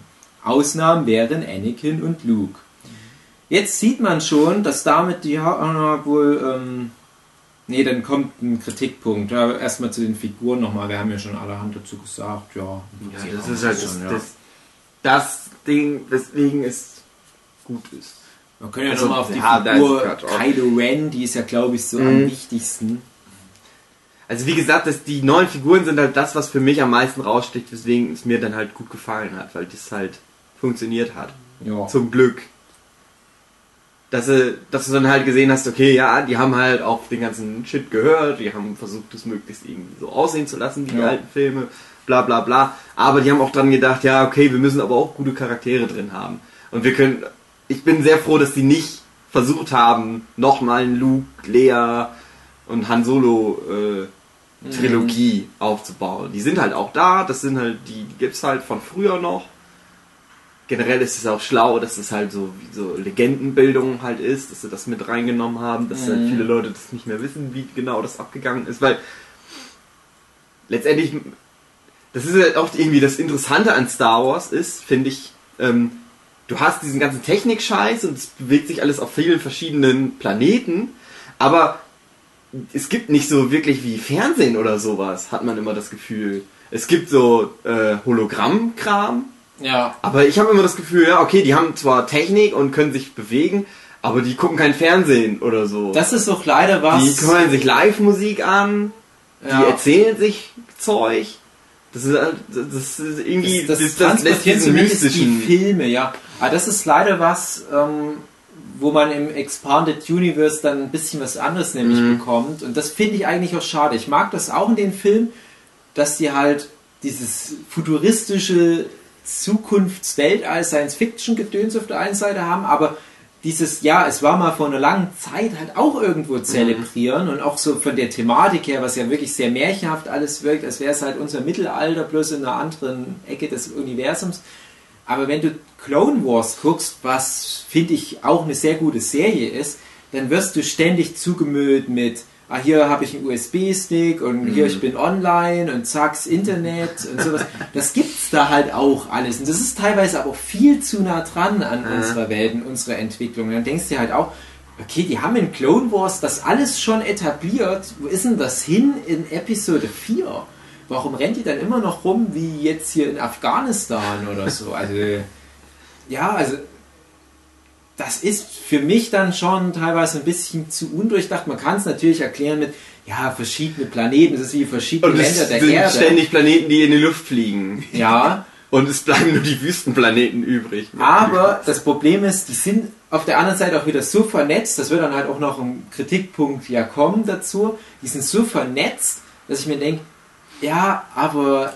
wenn die Planeten schon alle in irgendwelchen Föderationen, Unionen und Republiken drin stecken, dann ist es doch unwahrscheinlich, dass manche völlig ohne Internet auskommen müssen. Wobei die natürlich auch in der alten Trilogie solche Planeten in der Regel gemieden haben. Insofern war das ja relativ schlau, wahrscheinlich auch von George Lucas in weiser Voraussicht so geplant. Wir lassen die Geschichte nur auf Planeten spielen. Ausnahme ist Bespin, würde ich jetzt mal sagen, die, was ja wirklich eigentlich eine moderne Stadt war, aber sonst lassen wir das nur auf einem Eisplanet, einem Wüstenplanet, der außerhalb der Föderation und so weiter ist, auf einem Waldplanet, wo Teddybären wohnen und so weiter spielen, da kann man sich das ja erklären, oder der Komet oder was, wo der Wurm drin wohnt. Klar hat er kein Internet. Und Yoda, na gut, genau genommen hätte ja sogar Yoda noch seine... Coruscant-Technik haben können, aber der hat dann auch wie ein Einsiedler gelebt. Und dann denkst du, ja, okay, das ist ein Typ, gut, der ist ins Exil gegangen, alles schön und gut, aber der kannte ja von Coruscant trotzdem Internet, Devsticks. Aber das Ding ist ja auch, Jedi brauchen den Shit eigentlich nicht, weil... Ja, aber... Die können das spüren. Ja, aber auch das ist wieder so ein Clone Wars Ding, weil in Clone Wars diese Annehmlichkeiten der entwickelten ersten Welt schon genutzt werden von den Jedis. Also so ist es nicht. Ja. Und rückwirkend betrachtet denkst du dann halt schon, ja okay, der Typ, der hat ja in der modernsten Stadt des Universums gelebt und ja, jetzt hat er da noch einen Topf. Ja, aber... Da weiß es halt auch wieder nicht so genau, aber vielleicht hat Yoda ja auch 800 Jahre lang in so einem Scheiß gewohnt und dann halt nur 100 Jahre in der krassen Stadt und dann ist der Großteil deines Lebens eben doch so ein Shit gewesen. Ja, also... Das weiß er ja nicht. Weiß jetzt schon, wie alt ist der? 800 Jahre? Er ist sehr, sehr alt. Ich habe mich mal mit den Yoda-Sachen mal beschäftigt, aber ich habe das auch schon wieder größtenteils vergessen. Wenn du dich in das Expanded Universe so weit reinlehnst, dann denkst du nur, ach Gott, jetzt muss ich aber auch noch die Geschichte von Darth Bane lesen, um das zu verstehen. Und ach Gott, jetzt kommt die alte Republik schon rein. Und dann gab es aber davor auch schon mal irgendwelche Machtströme. Und ach nee, ich nehme es so, wie es mir die Filme geben gut ist. Das ist auch, wo ich ein bisschen Schiss vor habe, ist, wenn sie jetzt wirklich so viele, also es ist ja wahrscheinlich geplant, dass sie noch ganz viel Spin-Off-Scheiß und so machen werden. Ich bin jemand, der hat sich... Ich habe mich immer ziemlich aus dem Expanded Universe rausgehalten. Ich hatte halt die Filme, ich habe Clone Wars auch teilweise geguckt, ich habe auch ein, zwei Bücher gelesen, aber ich habe immer schon gesagt, ja, das sind halt die Filme, das sind halt... Das reicht. Und wenn es denn... Aber das ist dann wieder dieses Problem, ob sie das hinkriegen, dass sie wirklich die Hauptstory unbelastet von allem anderen weiter erzählen können. Aber die werden sich ja wahrscheinlich dann auf andere Zeiten irgendwie mal konzentrieren. Ja, also ich... Wenn ich jetzt höre was wie Boba Fett, der Film, Han Solo, The Young Age. Naja, es wird halt einfach das neue Avengers-Ding, das im Weltall. Und auf einer gewissen Art und Weise, finde ich, macht es mit Star Wars mehr Sinn als mit den Avengers. Bei Avengers hast du das Problem, das sind alles... oder fast alles Earthbound Heroes bisher, bis auf die Guardians of the Galaxy Und es, natürlich wird der Avengers-Kosmos oder der Marvel Cinematic Universe-Kosmos auch immer mehr ins Weltall rausgeht. Aber du hast jetzt schon das Problem, dass zum Beispiel eine Jessica Jones und ein Daredevil von der Tonalität her schwer in Einklang zu bringen sind mit einem Ant-Man, mit einem sprechenden Waschbär und einem Baumwesen von einer anderen Welt und so weiter. Und bei Star Wars macht das irgendwie gefühlt mehr Sinn. Wenn man jetzt mal ganz tief reingeht in das Marvel-Universum, wie es in den Comics aufgebaut ist, dann ist das ja auch so was Ähnliches wie Star Wars mit ganz vielen Planeten und so weiter. Das werden die nicht machen. Die werden in erster Linie Earthbound Heroes haben. Und irgendwann denkst du, ah, okay, aber wie kann das jetzt sein, dass hier in New York das und das passiert? Und du hattest schon all die Jahrzehnte hier das Volk von Atlantis, warum sind die dann nie dort hingegangen und haben mal geholfen? Und irgendwann wird das ein Problem. Bei Star Wars kannst du sehr wohl Geschichten erzählen und dann sagst du, ja okay, zur selben Zeit gab es halt hier die Geschichte von Episode 4, aber was interessiert die das? Ja. Weil die halt einfach mal mehrere Lichtjahre entfernt sind. Insofern macht das Sinn, aber ich glaube, man wird halt erstmal die Anthology-Sachen jetzt abwarten müssen, wie man es findet. Aber ich habe so ein bisschen auch die Befürchtung, dass es mich dann nicht mehr interessiert, wenn es aus dieser Star Wars Anakin Skywalker Kernstory dann rausfällt. Ob ich dann halt noch drumherum so viel Star Wars brauche, ist die Frage. Und ich habe ein bisschen Expanded Universe Romane gelesen und so weiter. Und ich muss dann sagen, so interessant ist das dann nicht. Das ist halt dann einfach nur so der klassische 0815 Fantasy-Schissel. Das ist auch auf einem hohen Niveau. Aber du merkst dann halt, ja, aber eigentlich ist es gar nicht so wichtig, dass das halt irgendwie Weltall und fremde Planeten sind. Eigentlich ist wichtig, dass es halt um diesen Typ geht, halt Anakin Skywalker, und der sich halt teilweise für dieses und jenes entscheidet und wie seine Familie drunter leidet und wie das halt alles so zusammenkommt. Und ob es mir da jetzt hilft, irgendwie einen Kopfgeldjäger, der mal in 2 Szenen im Hintergrund vorkommt, doch. Also ja, das ist dann eine andere Nummer. Aber der sah cool aus. Also und deswegen... Aber was da ein Positivbeispiel ist, wie sowas funktionieren kann, ist für mich Battle Angel Alita. Das ist auch ein großer, weiter Kosmos. Das ist zwar nur unser Sonnensystem, aber die machen das halt wirklich sinnvoll, so dass sie sagen, ja okay, das ist die Geschichte der Hauptcharaktere Alita, aber irgendwie geht es dann doch mehr um die ganzen Figuren, die sie trifft und wie die durch die Zusammenhänge des Karmas aufeinandertreffen oder wie sich ihre Wege schicksalhaft kreuzen und daraus ein Netzwerk entsteht.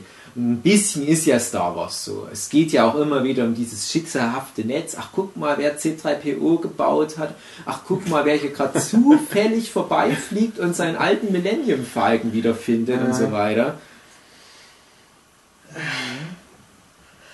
Ja... Naja, wir haben jetzt gar nicht zu Kylo Ren geredet. Ich mag Kylo Ren. Ja, ich finde den auch ganz gut. Nee, wir reden da noch. Ich muss nur erstmal Strom an meinen Laptop machen. Ich fand das ganz gut. Star Wars mag ich. Und ich mag Fußball. Oh je. Ach ja, wir haben es aber auch eigentlich schon teilweise abgehakt. Das ist halt cool, dass die halt noch so unfertig sind. Und dass du halt auch mal einen Bösen hast, was halt der noch nicht so richtig da ist, der seine Ausbildung nicht abgeschlossen hat. Im Prinzip hast du jetzt vielleicht so die Geschichte von Darth Vader. So, ich finde schön, dass du das Mikrofon zur Schokolade hindrehst. Weißt du, du hast halt die Geschichte, wie Anakin Darth Vader wird, aber du hast nicht, wie er dann am Anfang erstmal Darth Vader ist und als komischer Robotermann durch die Gegend läuft. Aber du hast jetzt halt eine Geschichte von Kylo Ren, bitte Schnaps einfügen. Der irgendwann beschlossen hat, nee, ich bin jetzt böse, aber jetzt hast du die Geschichte wieder mit Struggle, dass er das jetzt aber auch durchziehen muss, den Scheiß. Du musst genau deinen Vater umbringen. Ja, ich weiß, was du meinst. Ja, genau genommen hast du das auch wieder zum Teil nicht. Ich wette, also erstens hättest du dann schon die Geschichte zwischen der Ausbildung mit Luke und seiner Stelle bei Snoke. Ja, Snoke. Das hättest du schon haben müssen, weil das hat nämlich auch bei Darth Vader eigentlich gefehlt. Du hattest die Eckpfeiler, aber gut, das gibt es dann, glaube ich, auch ein bisschen bei Star Wars Rebels wahrscheinlich, da bin ich jetzt nicht so versiert. Aber das wird aufgrund der Tatsache, dass ja Star Wars Hauptfilme keine Rückblenden haben, wahrscheinlich auch auf ewig für uns ein Rätsel bleiben. Was ist da so genau passiert? Was waren die Motivationen? Wie ist das und da passiert? Kann man halten, wie man will, und ich finde auch gut... Ich sag, Luke Skywalker erzählt das irgendwie. Er wird es andeuten. Das wird genauso wie Ben zu Luke. Ja, ich habe mal mit deinem Vater in Klonkriegen gekämpft. Ja, der Kylo, der hat die alle tot gemacht. Das ist ja auch irgendwo okay aus einer narrativen Sicht, dass du halt sagst, ein bisschen was lasse ich jetzt mal hier im Raum der Spekulation, und das macht ja auch einen Film interessant. Und alleine, dass wir jetzt uns vielleicht mal fragen, ja, wie wird denn das wohl gewesen sein? Aber ja, ich hätte mich auch interessiert, wie das dann so richtig läuft, wie kommst du dann rein, sozusagen. Mhm. Ja, also es ist ja fast schon wie so eine Stellenausschreibung. Da ist halt, die Republik ist ja jetzt noch da, aber auch geschwächt, und dann gibt es die neue Ordnung oder wie die sich nennen. Und wann ist das alles passiert? Das werden wir nie erfahren. Ja. Und es spielt auch nicht so wirklich eine Rolle. Aber mich interessiert trotzdem, wann hat der Snoke gesagt, ach hier, ich bräuchte da mal jemanden, den ich in dunkler Macht unterweisen kann. Wo hätten wir da mal jemanden? Ist auf irgendeinem Planet am Arsch der Welt ein Typ, der gerade Jünglinge geschlachtet hat. Und er sagt, ich hätte da Zeit. Wie sind die... Das klingt auch wieder unromantisch, wen interessiert es? Ja, mich interessiert es. Weil das sind so zu fahren, die werden einfach so hingeschmissen und niemand kümmert sich drum. Du wirst so vor gemachte Tatsachen gestellt. Aber ich würde mich trotzdem freuen, wenn man jetzt noch ein bisschen mehr von der Entwicklung zum dunklen Lord Kylo Ren mitbekommt. Mhm. Aber auf der anderen Seite habe ich wieder die Befürchtung, du wirst jetzt so einen 2-3 Jahressprung haben und dann wieder gemachte Tatsachen. Ja, hat ihre Ausbildung vielleicht schon hinter sich. Kylo Ren wird halt jetzt auch nicht mehr dieser emotional verwirrte Typ in dem Maße sein, wie es in Episode 7 war, sondern er ist jetzt schon vielleicht so auf Darth Vader Coolheitsniveau. Ich bin gespannt. Also ich hoffe, sie haben die Entwicklung noch nicht abgeschlossen zwischen den Filmen. Und dann kannst du das halt wieder in irgendwelchen Romanen nachlesen, die dann beim nächsten Reboot in 20 Jahren wieder alle nicht mehr kennen sind. Ja, aber ich fand halt, man muss auch dazu sagen, wir haben viele von den Gesprächen schon in den letzten Tagen geführt und wir wiederholen uns jetzt uns gegenüber leider, aber für das Publikum ist das vielleicht trotzdem interessant. Ich fand halt einfach nur diese polarisierenden Meinungen zu Kylo Ren ganz schlimm. Erstens, als der Typ seine Maske im Kino abnimmt und durch den Kinosaal so ein kollektives Stöhnen geht, so nach dem Mund, der ist mir nicht hübsch genug, der ist hässlich, ich möchte einen hübschen Boy in der Rolle. Und ich denke mir nur, Leute, das ist Adam Driver, seid ihr behindert? Was ist denn das für eine Attitude bei einem Star Wars Film? Die haben doch auch nicht bei Episode 7 damals gesagt, nur gefällt Luke Skywalkers Frisur nicht. So Han Solo hat auch eine komische Frisur und ich finde, der ist auch nicht so hübsch. Und dann am Ende nimmt Luke Darth Vaders Helm ab. Och, der ist ja hässlich. Ich liebe hübsche Männer. Und wenn solche Leute mit so einer oberflächlichen Sicht jetzt Star Wars für sich entdecken, weil es halt einfach gerade cool und im popkulturellen Fokus ist, so wie Fast and the Furious und Guardians of the Galaxy, dann mache ich mir da halt auch ein bisschen Sorgen, dass das immer mehr verdummt, das Star Wars-Fandom. Da habe ich ganz große Sorgen. Und Kylo Ren ist leider auch so ein Aufhänger. Das ist halt wie der neue Tatort mit Til Schweiger, so werden die sich jetzt auch über Star Wars auf einem gewissen Level unterhalten. Da habe ich ein bisschen Angst vor. Wobei ich auch nicht weiß, wie das früher war, ob es da vielleicht auch schon sehr oberflächliche, dumme, öffentliche Diskussionen zu Star Wars Filmen gab. Keine Ahnung. Hast du die neuen Star Wars gesehen? Han Solo sieht cool aus, aber dieser grüne Typ auf dem Planeten hat mir nicht so gut gefallen. Ich liebe die Teddybären. Ich war so süß. Ich mochte das, dass die beiden Leute von die Handelsföderation so Französisch gesprochen haben. Das ist wie mit Louis de Funès. Ich liebe den Hasen. Der ist so lustig. Ja, der Kylo Ren, oh Gott, ja, das ist auch, glaube ich, ein bisschen zu viel für manche Zuschauer. Und dann halt, nachdem erstmal alle abgehatet haben, oh, der ist so weinerlich und ich hasse den und der ist ein Emo und worst character ever und ich will einen Darth Vader, der einfach nur hohl, aber cool ist. Und dann, wo die Leute dann doch mal gemerkt haben, ah, vielleicht ist das ganz interessant, wenn sich eine Figur erstmal entwickelt. Vielleicht geht es ja darum, dass wir jetzt die Entwicklung mitverfolgen. Und dann heißt es auf einmal, na nee, ist doch der beste Charakter aller Zeiten. Aber es gibt keinen zwischendrin, wo du einfach nur mal sagen kannst, ja, ist ganz interessant. Kylo Ren ist eine interessante, gut gemachte Figur. Ende. Nee, es ist entweder der schlechteste oder der beste Charakter aller Zeiten. Da hatten wir auch schon drüber geredet. Also, das ist einfach die heutige Zeit, dass alles entweder immer das allerallerbeste oder das allerallerschlimmste ist. Ja. Und es gibt nichts, was auch nur in irgendeiner Form mittelmäßig sein kann oder darf, sondern es muss immer das Beste oder das Schlechteste sein. Ja, es ist vor allen Dingen auch nie so, mal gucken. Also ich habe das Gefühl, dass alle jetzt sagen, okay, der Film hat mir gefallen, die nächsten Filme werden auch alle geil. Es ist keiner, der halt mal sagt so, ja, mal gucken, was jetzt kommt. Also das ist jetzt erstmal nur der Aufbau. Mal sehen, was jetzt passiert. Ja, generell eine Geschichte atmen lassen. Also wir wieder als Geschichtenerzähler, wir arbeiten ja auch viel auf spätere Outcomes hin. Wenn wir zum Beispiel einen Comic zeichnen, dann werfen wir manchmal Sachen am Anfang hin, die erst später eine Rolle spielen oder die wir irgendwann nochmal aufgreifen, die wir uns aber schon mal vorbereiten müssen.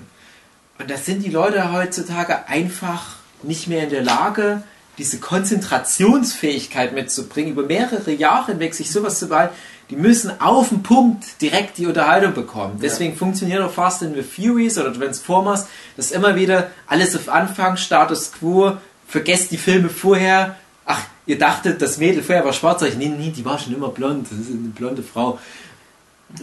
Hier sind die Roboter und wir haben alles vergessen, bla bla bla, neue Geschichte und am Ende des Films könnt ihr euch gewiss sein, ihr müsst euch nichts merken. Und Star Wars ist natürlich jetzt auch für manche Leute wahrscheinlich ein bisschen schwierig, wenn es direkt so drauf angelegt ist. Merkt euch ein paar Sachen, oder? Das spielt schon nochmal irgendwann eine Rolle. Es waren schon Leute angepisst, so, was, Cliffhanger, jetzt muss ich klar. Ja, aber warten auf den nächsten Film. Das ist bei mir halt auch einer der Kritikpunkte. Übrigens, ich musste jetzt erstmal meinen Laptop wegstellen, also ich kann jetzt erstmal keine Review mehr weiterlesen. Infos mal aus dem Internet holen. Ja, genau. Aber was das anbelangt, muss ich halt auch sagen, dass das einer meiner größeren Kritikpunkte, dass das von allen 7 Filmen der ist, der halt am wenigsten eine in sich geschlossene Einheit bildet. Und das war wirklich Vorbereitung für ein großes Expanded Universe. Auf einer einen Seite ist sowas okay, man muss sich jetzt dran gewöhnen. Das ist halt jetzt der neue Status Quo unserer Medienlandschaft. Es wird alles nur noch episodisch erzählt. Es ist alles jetzt diese serielle rote Fadenformel aus Fernsehserien à la Breaking Bad, Buffy, Sopranos und so weiter. Also Serien, die das halt groß gemacht haben, die diese Formel salonfähig gemacht haben. Gab es natürlich schon vor zig Jahrzehnten, aber jetzt in den letzten Jahren wollen alle sowas und das am besten binge-watchen und so weiter. Und Filme nehmen halt jetzt diese Formel an. Also Filme sind jetzt nichts anderes mehr als Episoden einer Serie. Und wir haben uns ja schon mal darüber gestritten, ob man bei Filmreihen den Begriff Serie verwenden kann. Aber ich glaube, jetzt so nach ein paar Jahren kann man immer mehr davon sprechen. Und gerade sowas wie das Marvel Cinematic Universe, das ist einfach nur, genau genommen, die gigantischste Serie der Welt. Und das hat jetzt schon im Prinzip mehr Episoden als manche richtige Fernsehserien, wenn man alle Filme zusammenzählt. Und Star Wars wird halt jetzt, und ich muss sagen, leider auf eine gewisse Art und Weise aus einer altmodischen Sicht raus, auch einfach nur eine Serie. Und ich finde es halt schon interessanter, klar, wenn es einen roten Faden gibt, der sich über eine Reihe hinweg erstreckt, aber ich möchte auch sehen, dass ein Drehbuchautor die kreative Leistung schafft, eine für mich zufriedenstellende, in sich geschlossene Einheit als Einzelfilm mir hinzustellen. Und gerade auch die Avengers-Filme und so weiter, die haben das halt auch zu oft nicht, wo ich mir denke, ja, so als Vorbereitung für den nächsten Film war das schon ganz nett. Also du gehst jetzt nur noch aus dem Kino raus und überlegst, ja, okay, wie wird jetzt wohl der nächste Film? Statt den Film für sich einfach nur sacken zu lassen. Und es war bestimmt ganz schön in der Zeit, wo du noch nicht mit einer Fortsetzung rechnen musstest, wo du aus dem ersten Terminator rausgekommen bist und hast halt nicht gewusst, dass ja dann noch die nächsten Filme kommen und dann einfach nur sagst, okay, ist für sich ein cooler Film. Gremlins, für sich ein cooler Film. Jetzt kommen ja schon die Studien und sagen, ja, Dunkler Turm, machen wir jetzt 7 Filme. Ja. So ist es halt. Ja, und gerade bei den Marvel-Filmen, da war es anfangs noch nett, wenn so nach eine After-Credits-Szene kommt, ja, wo halt noch irgendwie 2 bekannte Leute aufeinandertreffen. Das war ja ganz nett, aber wenn man sich jetzt gerade Age of Ultron anguckt, die ganze Thor-Story war nur Werbung für den neuen Thor-Film. Und das ist dann schon sehr störend. Und da ist Star Wars zum Glück noch nicht. Mal gucken, ob es sich vielleicht dahin entwickelt oder auch nicht. Hoffen wir mal nicht. So. Ja, es wird auf alle Fälle zerfasern. Das ist meine große Befürchtung. Disney hat 4,03 Milliarden investiert, glaube ich, in Lucasfilm. Und die wollen natürlich auch was für ihr Geld. Und Star Wars Episode 7 wird es fast schon alleine, glaube ich, wieder reinholen. Mit Merchandise auch gekoppelt und Videospiellizenzen und so weiter. Aber die werden natürlich jetzt auch denken, ja okay, wir werden jetzt den erfolgreichsten Film aller Zeiten gerade produziert haben. Machen wir halt einfach so weiter. Wir können ja. Und die Leute wollen ja auch. Mhm. Aber es tut halt diesem kulturellen Gut Star Wars, denke ich, nicht so gut, wenn es diese Lücken zwischendurch nicht mehr gibt, wo die Leute das sacken lassen können und das halt dann genug Zeit hat, um in so einen Kultfundus überzugehen. Ja. Die alten Filme, die hatten dann halt viele, viele Jahre, also fast 2 Jahrzehnte Zeit, um so dazustehen, dass sie halt das einzige von Star Wars waren, bis auf halt noch 2 Ewok-Filme und ein paar Trickfilmserien. Und Expanded Universe sehen wir ja eh nicht jetzt hier mit rein. Aber die hatten halt genug Zeit, um sich diesen Fandom aufzubauen. Jetzt kommt der Fandom nicht mehr hinterher und es stellt sich so eine Fatigue ein, so eine Müdigkeit. Das hast du ja schon bei den Avengers-Filmen, dass jetzt so langsam das losgeht, dass die Leute halt gar nicht mehr so die Lust haben, jeden Film einzeln auseinanderzunehmen. Die gucken die halt an und die sind auch scheiß erfolgreich, die Filme. Aber man guckt es halt auch nur noch an. Und das ist was glaube ich, Star Wars nicht gut täte. Mhm. Wenn du irgendwann nur noch sagst, okay, jetzt kommt halt der Boba Fett-Film, ja, war auch wieder ganz nett und hochwertig produziert. Na, gucken wir mal. Nächstes Jahr kommt ja Episode 10. Ja, wird bestimmt auch wieder ganz nett. Und das ist halt auch das, was ich meine, mit so ein bisschen belanglos. Du guckst es halt echt nur noch an, wie du heutzutage jeden seelenlosen Kino-Blockbuster guckst. Und ja, Star Wars Episode 7 meine ich nicht, dass das seelenlos war, aber es läuft halt echt Gefahr. Ich war jetzt alle ganz traurig. Es fing enthusiastisch mit lustigen Schiffgeräuschen an. Es endet in tiefer Depression. Komm, jetzt haben wir noch was Schönes über Star Wars Episode. Ich hätte noch viel Negatives, aber ich muss das auch nicht erzählen. Ich finde ja auch, dass es ein guter Film war, aber ich habe ja auch schon erwähnt, ich weiß gar nicht, ob ich es in dem Podcast schon erwähnt habe, aber ich hatte halt einfach nicht das Star Wars Gefühl. Also, ja, es ist ein Star Wars Film und er ist auch angenehm nah dran an der alten Trilogie, aber ich kam halt nicht so euphorisch aus dem Film raus. Und ich glaube, das ist so der Beginn dieses neuen Disney-Star-Wars-Dings, worauf ich mich einstellen muss. Aber ich habe halt ganz große Hoffnung, dass jetzt, wo JJ Abrams das Steuer den anderen jetzt übergibt, dass die anderen jetzt anfangen, originelle Inhalte zu produzieren. Wer soll die nächsten machen? Weiß man das schon? Ich habe es jetzt aber vergessen. Der Del Toro spielt nur mit, oder ist der Nee, also der macht ihn, glaube ich, nicht, aber der Typ, der Looper gemacht hat, der...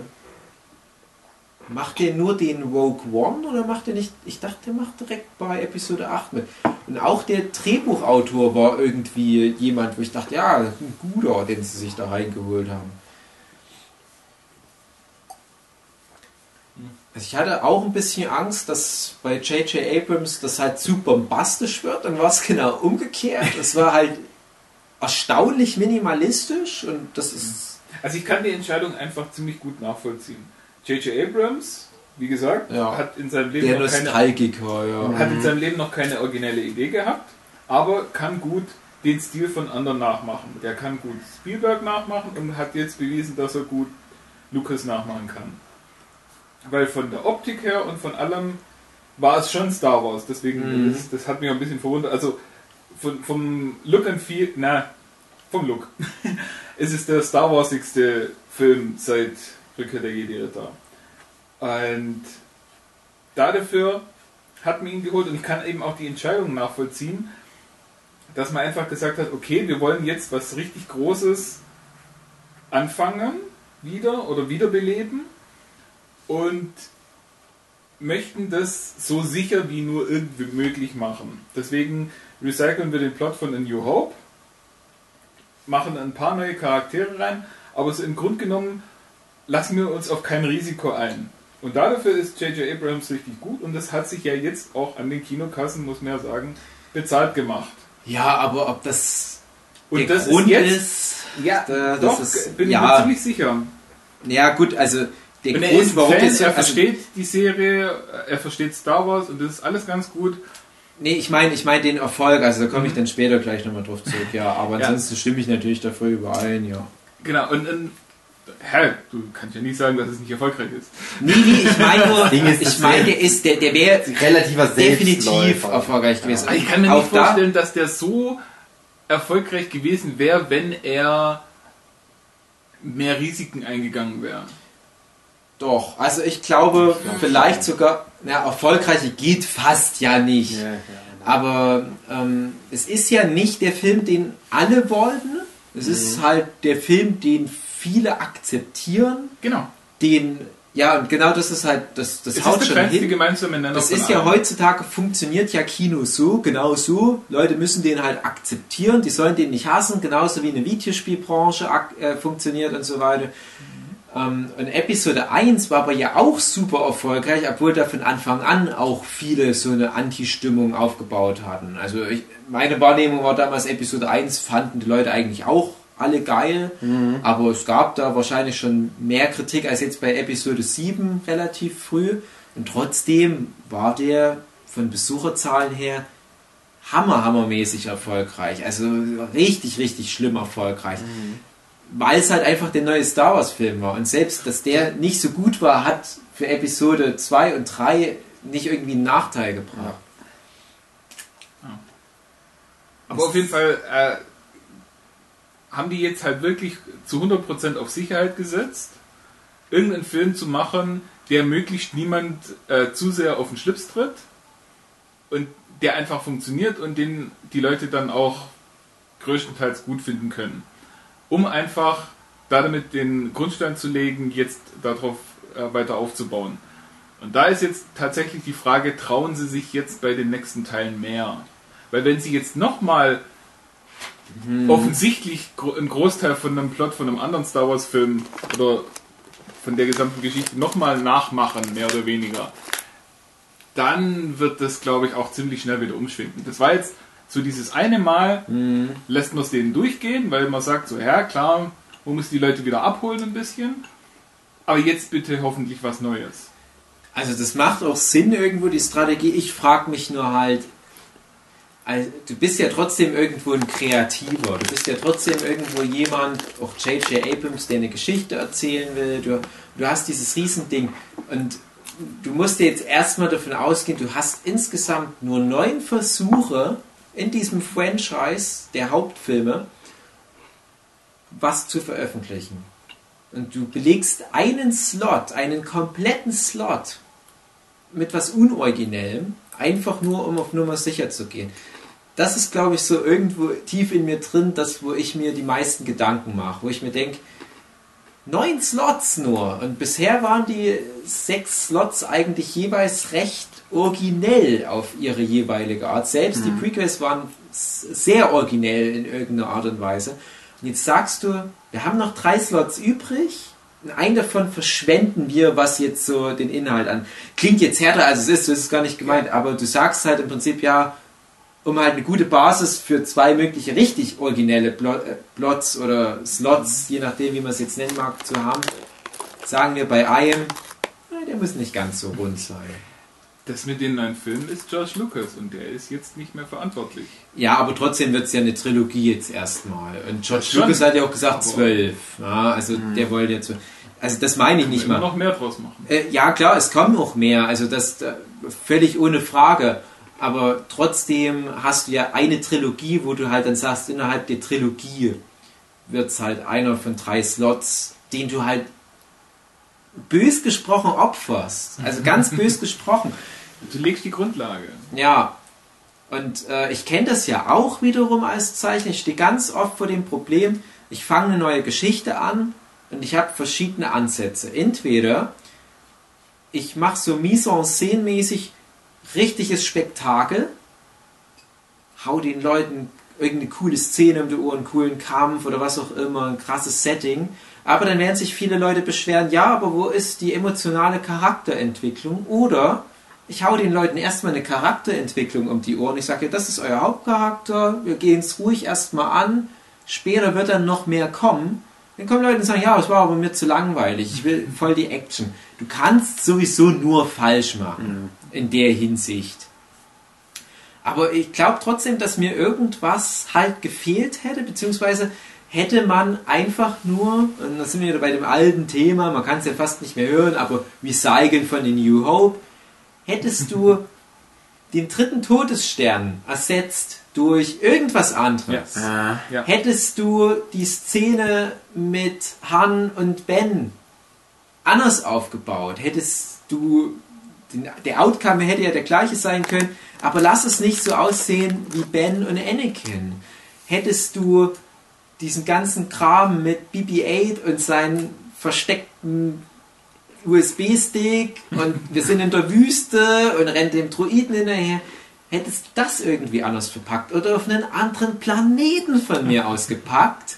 Das wären vielleicht so diese ganz kleinen Impulse gewesen, wo du gedacht hättest, okay, ich bekomme hier gerade mehr neue Informationen aus dem Star Wars Franchise raus. Ich glaube, das ist halt so ein ganz wesentlicher Punkt, der mir gefehlt hat. Das war der erste Star Wars Film, wo ich nichts Neues gesehen habe. Und du willst ja in diese fremde Galaxie, um was Neues zu sehen. Und das habe ich tatsächlich nicht. Du hattest diese komische Tentakelmonster auf Hans Vater. Ja. Die waren ja auch nicht so schlecht. Das war auch so eine Szene, wo ich mir so zur Hälfte im Film drin dachte, genieß das. Eventuell ist das die einzige neue Information, die du innerhalb von diesem Film bekommst. Und so war es im Prinzip dann aber auch. Es gab hier und da so ein paar reingestreute Sachen, die aber nur innerhalb des Star Wars Kosmos für Fans irgendwie eine Rolle spielen. Zum Beispiel das halt so hingewiesen, ja, wir machen jetzt das nicht mehr mit Klons, sondern wir nehmen jetzt normale Menschen. Oder guck mal, so ein Stormtrooper kann jetzt auch so aussehen und so weiter. Das spielt aber für normale Zuschauer auch keine Rolle. Also wenn das jetzt meine Mutti zum Beispiel angucken würde, der wäre das doch scheißegal. Die würde sich da jetzt keine philosophischen Fragen stellen, was das wohl für Vor- und Nachteile bringt. Meine Mutti, die will dann lieber, was weiß ich, eine neue Environment oder was. Die will dann, was weiß ich, den statt einem Wüsten- und Eis- und Waldplanet, den... Planet, umgedrehte Dreiecke-Planet, wo riesige Pilze rumstehen oder wo alle Leute in schwebenden Felsen über einem Dschungel rumschwirren oder sowas.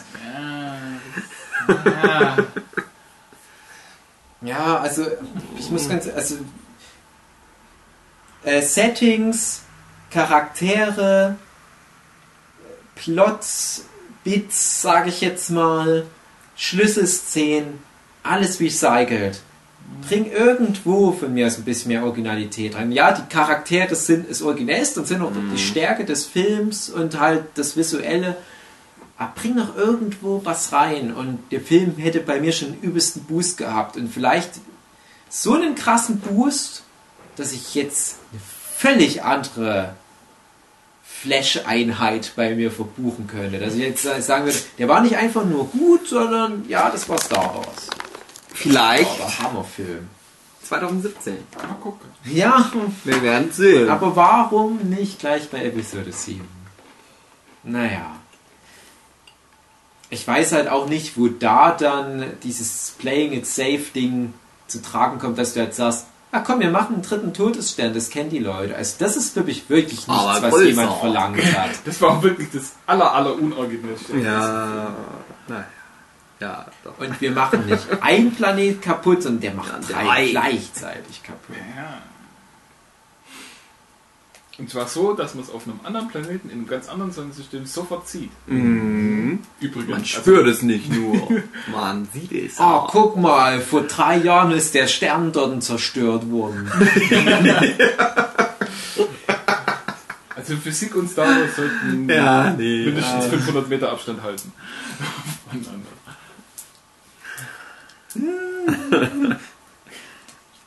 Vielleicht ist das ja die Auflösung am Ende. Ja, wir sind zu spät dran. Das ist schon lange her. Wir haben vergessen, das mit den Lichtjahren zu berechnen.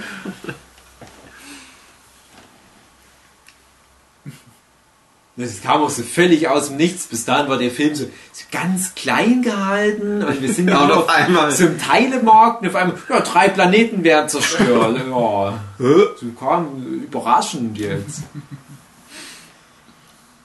Aber das ist, ja, das ist auch dieses Ding, das passiert und es geht aber danach irgendwie ganz normal weiter, ja. So wie, ach, ja, scheiße, naja, egal, okay, komm, weitermachen. Ich frage mich halt auch bis heute noch, ob uns da JJ Abrams irgendwas Höheres damit sagen wollte, was vielleicht auch ein Kommentar auf unsere heutige Welt ist, dass wir halt irgendwie Katastrophen wahrnehmen, aber das sind fern und wir haben da keinen Bezug mehr und unsere Geschichten, die spielen sich ja in unserer westlichen Welt in ganz anderen Gefilden ab. Und ja, irgendwo stürzen wir Trade Center ein, aber trotzdem müssen wir an dem Tag ganz normal in die Schule gehen oder so.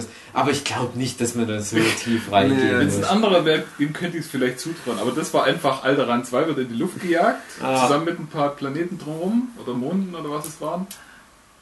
Ich wollte immer mal einen Comic machen, der in so einem Herr der Ringe mäßigen Fantasy-Setting spielt und eine Geschichte erzählt, die außerhalb dieser krassen Ork-Schlachten stattfindet, wo Leute einfach nur in einem Dorf ihr Zeug machen und dann kommen immer mal Boten und sagen, ah hier, krass, was da abgeht am Schicksalsberg und übelste Schlacht und dass die vielleicht eher indirekt davon betroffen wären, dass da zum Beispiel irgendeine krasse Macht entfesselt wird von den Helden, die du nie wirklich siehst und das hat für die indirekt Folgen, weil da zum Beispiel das Wasser vergiftet wird. Seppo, die Lower Decks Folgen. Hm? Das Seppo. Ach so! Ja, nee, das ist noch zu nah dran. Nee, ich meine wirklich, so wie wir jetzt den Irakkrieg wahrnehmen, so nehmen die Leute in meinem Comic halt diese, zum Beispiel Minas Tirith-Schlacht wahr. Also es hat eine Auswirkung, aber so einfach nur die Frage, wie wäre analog ein Irakkrieg oder ein Zweiter Weltkrieg im Fantasy-Universum für die normale kleine Bevölkerung und jetzt nicht aus der Sicht von den Helden, die du ja sonst immer begleitest und auch wirklich Leute, die weit weg sind von den Helden, ganz weit weg. So wie wir ja auch keinen Bezug zu einem Putin oder Obama oder was haben. Ja, und das, kurz gesagt, das hatte ich so ein bisschen das Gefühl, dass Abrams sowas da machen wollte. Weil ja eine Rey zum Beispiel halt auch zu nichts bis dahin einen Bezug hatte. Und die wird da auf einmal sowas reingeworfen. Und das ist so das erste Mal, dass die sowas wahrnimmt. Und dann halt aus dieser Entfernung erstmal. Aber nee, also, ja. Ich denke da zu viel rein. Ja, dem würde ich das nicht zutrauen. So? Ja, würde ich eigentlich sagen. Seid ihr endlich mal fertig mit Labern? Ihr könnt ja mal ganz kurz noch was erzählen zu BB-8 und seinem Feuerzeug und ich gucke noch mal ganz kurz in meiner Review, ob noch irgendein Punkt ist, der ganz wichtig ist. Top 5 unserer, deiner, ja, obwohl, das können wir eigentlich nochmal machen, Top 5 Star Wars Moments. Aber nur Episode 7. Aber nur Episode 7, weil wir wollen nochmal ein richtiges Star Wars machen. Ach du Scheiße. Okay, Millennium Falke. Wie man ihn zum ersten Mal sieht. Und die ganze Szene, die drauf hinausläuft. Ja, man sieht ihn zum ersten Mal, als die dann vorbeilaufen, dann steht im Hintergrund so rum. Ja, genau. Ja. Und dann wollen sie den zu einem anderen. Den sieht man da noch nicht. Doch. Die laufen da drin und es wird, man guckt so drauf und die laufen von rechts nach links und du siehst im Hintergrund, siehst du den Millennium-Falken schon. Du achtest aber nicht drauf, weil das nur ungefähr 2 Sekunden sind. Okay. Dann siehst du das andere Schiff, dann wollen sie damit fliegen. Ja. Dann explodiert das und dann sagen sie, okay, wir nehmen den Schrotthaufen.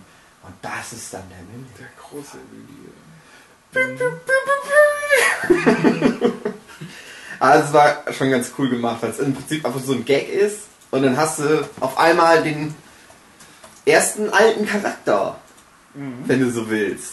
Glaube ich, oder? Du hast zu dem Zeitpunkt noch keinen Leia gesehen? Doch, du hast so Hinweise, zum Beispiel hast du ja vorher schon diesen X-Wing-Fighter-Helm, ist es ja klar, ja, okay. Und so Zeug. Und aber ich sag mal, du hast noch keinen so... Also ja, der Millennium-Falcon, der ist ein bisschen wie ein Charakter. Ja. Der ist ein bisschen wie Han Solo oder wie... Das ist natürlich nur ein Raumschiff, aber trotzdem. Und das ist dann so der erste Moment eigentlich. Und na gut, und dann driftet es ja auch ab, dann kommt es ja Schlag auf Schlag. Ja. Einmal. Das ist halt eigentlich so der Moment. Das ist aber auch ganz schön dumm dann. Ich fand es ganz schlimm, diese Rebellenbesprechung, da gibt es ja diesen Hispano-Alien, der zusammen mit Lando Calrissian ja... Die sind alle da drin. Die sind alle dort. Ich denke mir, ja, das ist nett, das ist ja dieser Fanservice, aber ihr könnt mir nicht erzählen, dass in 30 Jahren sich nichts verändert hat. Das immer noch die gleichen Pfeifen. Ich denke, keiner von denen ist gestorben. Dieses gigantische Universum und das sind nur noch diese 5 Leute, so wie schon Goku. Das ist auch so ein ganz großes Problem, wo ich dann immer sage, Leute, vergesst nicht komplett die Prequel-Trilogie, nur weil die euch jetzt vielleicht nicht ganz so gut gefallen. Das war schon mal alles größer und ihr könnt mir nicht verklickern, dass diese Wucht, die ja die Prequels hatten, von den Ausmaßen her, dass das jetzt schon wieder keine Rolle spielt. Und es macht hier Sinn. Guck mal, du hast die Prequel-Filme, wo du einen galaktischen Senat und eine Föderation und so weiter hast, wo teilweise tausende Leute in irgendwelchen Senatssitzungen zusammenkommen, dann hast du die alte Trilogie, die ja abseits von Coruscant und so weiter stattfindet, dann kannst du ja sagen, ja okay, die gab es die ganze Zeit, diese gigantischen Ansammlungen, diese Föderation, die spielen nur für die Story keine Rolle, weil wir die Leute nicht treffen. Dann macht es auch Sinn, dass es so eine kleine Rebellenallianz ist. Aber jetzt sind ja die Rebellen im Prinzip auf Seite des Senats, der Republik und so weiter. Aber warum sind die dann immer noch dieser kleine zusammengewürfelte Haufen aus einem Hispano und einem Karpfen? Das wird doch nur gesagt, dass Leia irgendwie diese Rebellentruppe wieder ins Leben gerufen hat oder immer noch am Leben hält. Ja, das sind ja nicht mehr Rebellen, sondern die Resistance. Wo man sich halt auch fragt, warum sind die so als Extra-Gruppe formiert? Warum? Kann das nicht vielleicht sein, dass... Die Regierung ist ja da, scheinbar hat es die ja wieder übernommen. Eigentlich müssten ja die neue Ordnung, müssten ja eigentlich so die kleine, merkwürdige Sektenorganisation sein. Also, aber wie wäre denn das, wenn Leia einfach aus dem Militär gekickt worden ist und jetzt gesagt hat, so hey, ich klappe jetzt mal alle meine alten Kumpels ab und wir bauen wieder eine Rebellion auf. Und dann hat sie halt eben nur die 5 Leute zusammengefunden. Alle meine alten Freunde auf Facebook habe ich sie angeschrieben. Hey, komm, noch einmal. Hey Ekbar, lang nicht gesehen. Wie geht's? Ja, ich dachte, wollen wir mal wieder irgendwie... Ja, und alle, die sich schnell und Nein gesagt haben, müssen jetzt mit dabei. Na gut, Top 4, Platz 4. Wir machen jetzt eine Top 5. Wir machen nur so insgesamt, also nicht jeder sein eigenes. Nicht jeder sein eigenes. Also Platz 5, die Szene, wie der Millennium Falcon auftaucht. Ja, Platz 4. Ich glaube einfach nur, weil, ich weiß nicht, wollen wir BB-8-Szenen insgesamt nehmen oder dann alle lustigen Szenen? Also die beste Szene ist halt Feuerzeug-Szene, beziehungsweise die eingeleitet wird mit der Szene, wo sie halt das Ding reparieren, diese Reparationsszene, wo Finn Finn sich mit ihr unterhält und gleichzeitig versucht BB-8 davon zu überzeugen, ihr unterstützt mich, ich will dich vielleicht nochmal flachlegen, ich muss jetzt beeindrucken, ich bin Fandet ihr eigentlich, dass die ein gutes Liebespaar wären oder möchtet ihr, dass die Freunde bleiben? Ich möchte nicht, dass die ein Liebespaar wären. Ja, das wäre wirklich wieder so ein Klischee, das muss nicht sein. Aber wahrscheinlich, wenn sie mit Finn nicht zusammenkommt. Ich weiß auch nicht, ob es Rassengesetze gibt. Mit irgendjemandem muss sie zusammenkommen, weil sie eine Frau ist. Sie kam nicht alleine und eigenständig. Sie ist nur ein dummes Frauchen. Genau. Aber vielleicht verliebt sie sich auch in Luke Skywalkers Hand. Oder Leia. Die machen dann awkward alte Leute Sex. Leia steht immer so da und Rey kommt so von allen Seiten und fummelt und leckt. Ich fand die Szene ein bisschen merkwürdig, als als sie auf dem Planeten da ankommt und sieht Leia das allererste Mal in ihrem Leben, und Leia hat gerade ihren Mann verloren und hat das ja auch schon gemerkt, und alle gehen so an Leia vorbei, keiner interessiert sich für sie, auch Chewbacca nicht und so, was ja ein alter Freund ist, und sie umarmt erstmal diese Person, die sie noch nie in ihrem Leben gesehen hat. Aber da kannst du auch wieder sagen, das ist die Macht. Die hatten sich doch vorher, das ist doch erst, als die zurückkommen von der Starkiller Base, als sie dann... Nein, Dingens ist ja entführt worden. Die Lea hatte sie noch nicht gesehen. Ja, hast du recht. Ja, stimmt, hast du recht. Das fand ich so ein bisschen komisch in dem Moment. Dart, hast du recht. Ja, du darfst keine Stefan Raab Sachen mehr machen, weil ich jetzt nicht mehr im Fernsehen... Okay, Platz 3.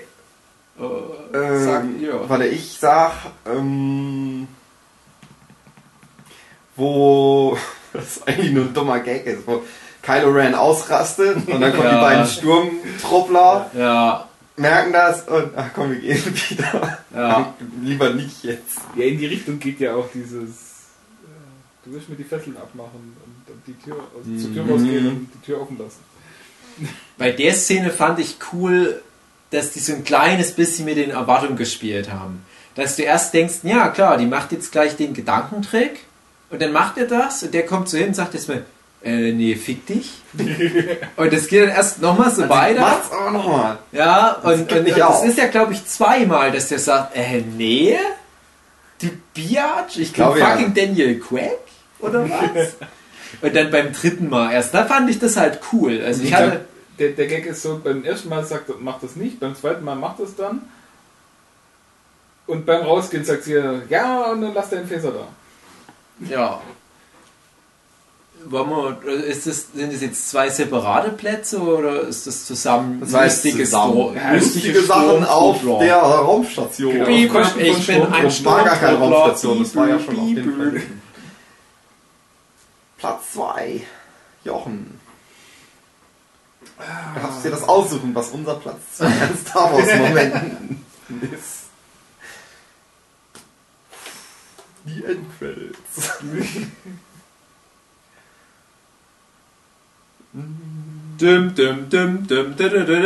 Wir müssen Audio-Unterhaltung. Star Wars. Star Wars.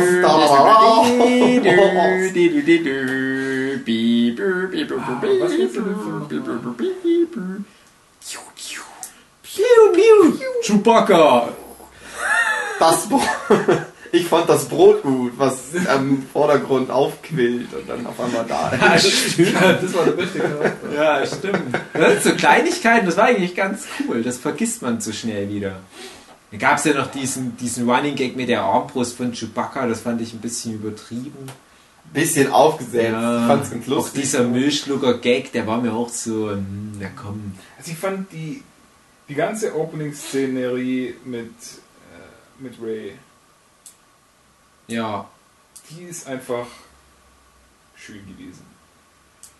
Also wo sie in dem alten Sternzerstörer da das Zeug aufbringt, wie sie dann zu dem Schrotankäufer geht und uns da verkauft. Und das war halt dann so eine schöne, geerdete, normale Welt. Wo sie die alte Frau anguckt und sieht so, oha, du bist alt.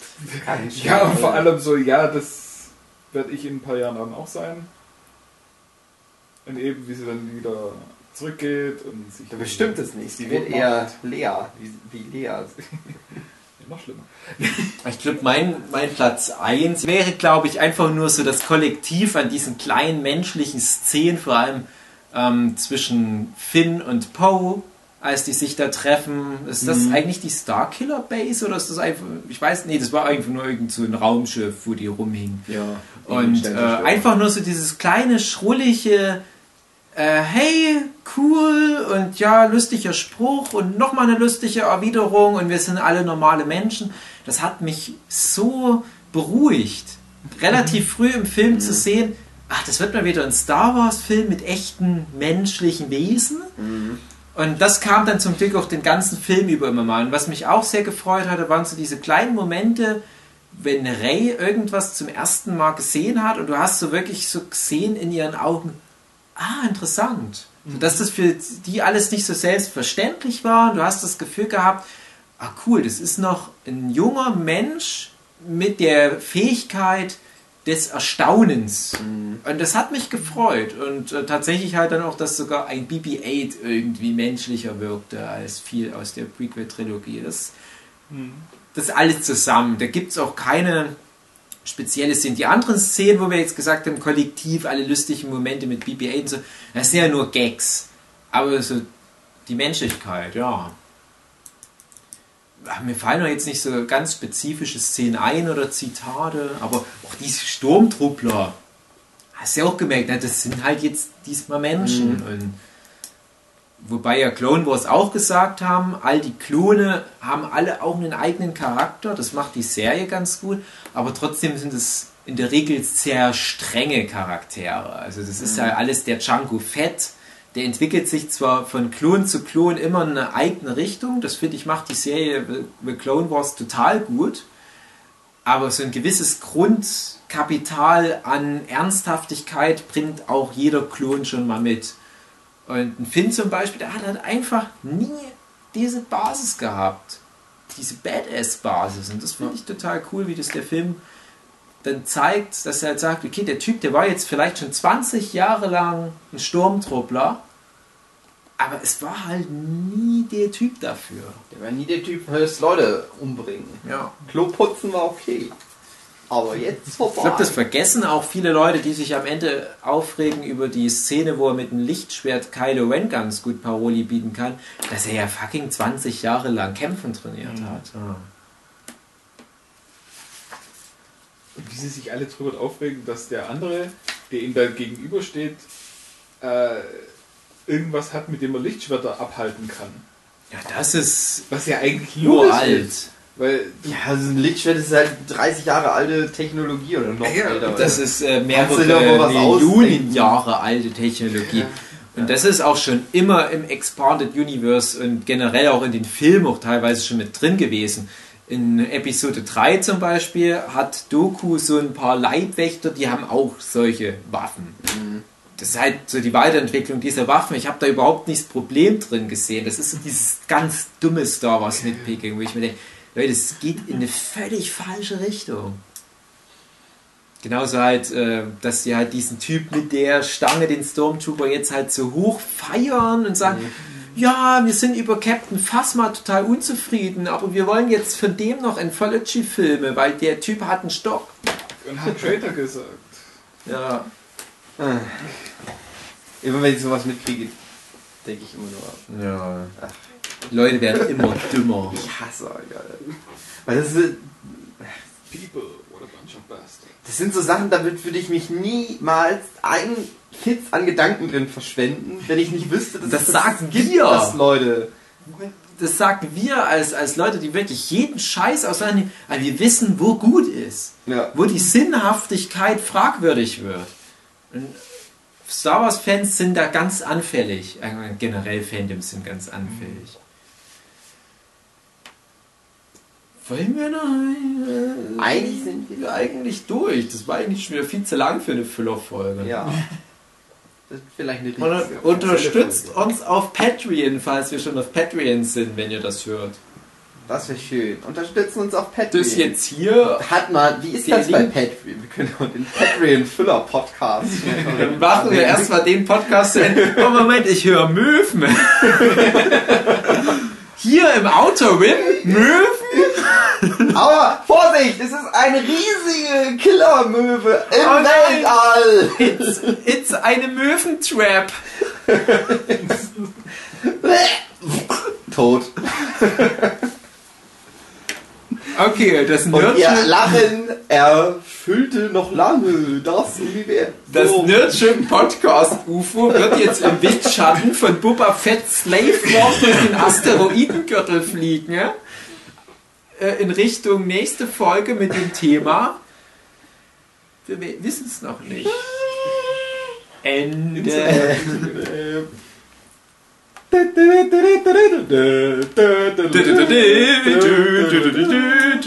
den Hauptrollen Jochen Stürzer, das Hugi, Dave und Supporting Gastrolle Max von Sydow.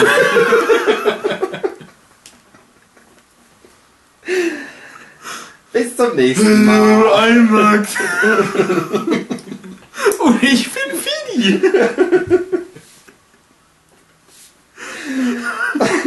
Bis zum nächsten Mal mit Fini und Bumsi.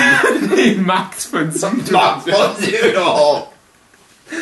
Die lustigen Sockenpuppen aus dem Outer Rim. Aus einem anderen Podcast. Vor langer Zeit in einem weltentfernten Podcast. Bumsi, das Erwachen der Macht. Ende.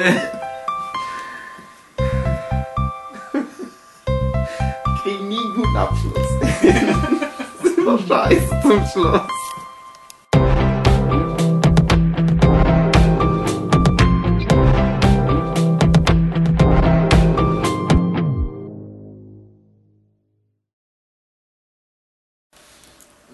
Meine Hoffnung ist dann, dass sie sagen, ja, geht nicht so lang, dann höre ich es mal an, weil es halt vom Hugi ein Podcast ist. Ich liebe Hugi. Ich liebe das. Ich liebe das. Ich fand das gemein. Da war jetzt mal so ein Mädel, die hatte unter das Rocket Beans Video drunter geschrieben, Dave und Hugi, Ausrufezeichen und zu Herzen. Aber Hugi hat sie mit Caps Lock geschrieben. Mhm. Das fand ich gemein. Weil ich fett bin. Ja, okay. Das wird's gewesen sein. Ja. Ich fand es schade, dass es nur ein Mensch war, der das geschrieben hat. Es gab zwei. Ich wollte nur David, gab's noch. Ihr habt das auch hingeschrieben. Ja. Ich hab geschrieben, also ich fand ich gut. Ich hab geschrieben, die Jungs von Delphinium Prince gehören verhaftet. Ich glaube, das hatte ich. Damit halt Rocket Beans merkt, ach guck mal, von den 10 Kommentaren auf das Video haben sich 4 auf die beiden bezogen. Mhm. Die sind bestimmt voll cool. Die laden wir ab jetzt immer ein. Die müssen wir immer einladen jetzt.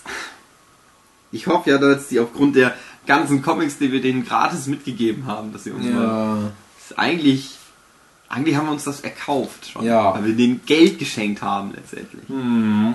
Also, liebes Rocket Beans, die kennen das ja nicht anders. Das ist ja, die wissen ja, die versklaven ihre Praktikanten, die kriegen ständig Geschenke. Mhm.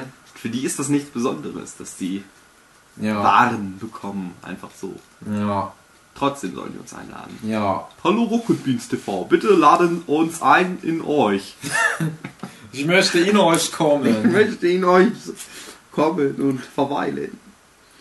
So, Teil 2. Teil 2 des Füller-Podcasts. Sofort sind wir nur noch der Füller-Podcast. Geht das jetzt schon los? Läuft das schon? Ich weiß nicht, vielleicht schneide ich das hinten dran, weil das ganz lustig war. Okay, also läuft jetzt der Podcast? Läuft das Ding? Können wir jetzt anfangen mit unserem Thema-Setting? Nerdship, Nerdship! Nein, wir fangen nicht mit. Das ist so behindert. Gibt es irgend so ein Seemannslied? Eine Insel mit 2 Bergen. Augsburger Puppenkiste können wir auch nochmal machen als Thema. Ich bin sogar ganz versiert in Augsburger Puppenkiste. Ja, ich nicht. Weil ich die Filme letztens nochmal gesehen habe. Wäre dann auch eine gute Füllerfolge. Okay. Kra, kra. Der Wellengang. Anker einholen. Ein Wal! Ein Delfin! Psch, eine Walfontäne. Psch. Der Delfin erträgt einen Ball auf seinem Kopf. langsam lassen wir uns von den Wellen auf dem großen Pazifik hin und her wogen. Oder wie das heißt, wenn man so eine Wellenbewegung macht. Und jetzt sind wir auch schon bei das Podcast-Duo Bibel. Wir werden vom Podcast-UFO auf ein Schiff gebeamt und machen den Nerdship-Podcast. Ja, ihr kennt uns vielleicht. Wir sind Patrice und Max vom Podcast-UFO. Und wir machen ja manchmal Podcast-UFO und manchmal Nerdship. Also, ja, und das Thema ist, Huki? Wollen wir jetzt richtig anfangen? Ja.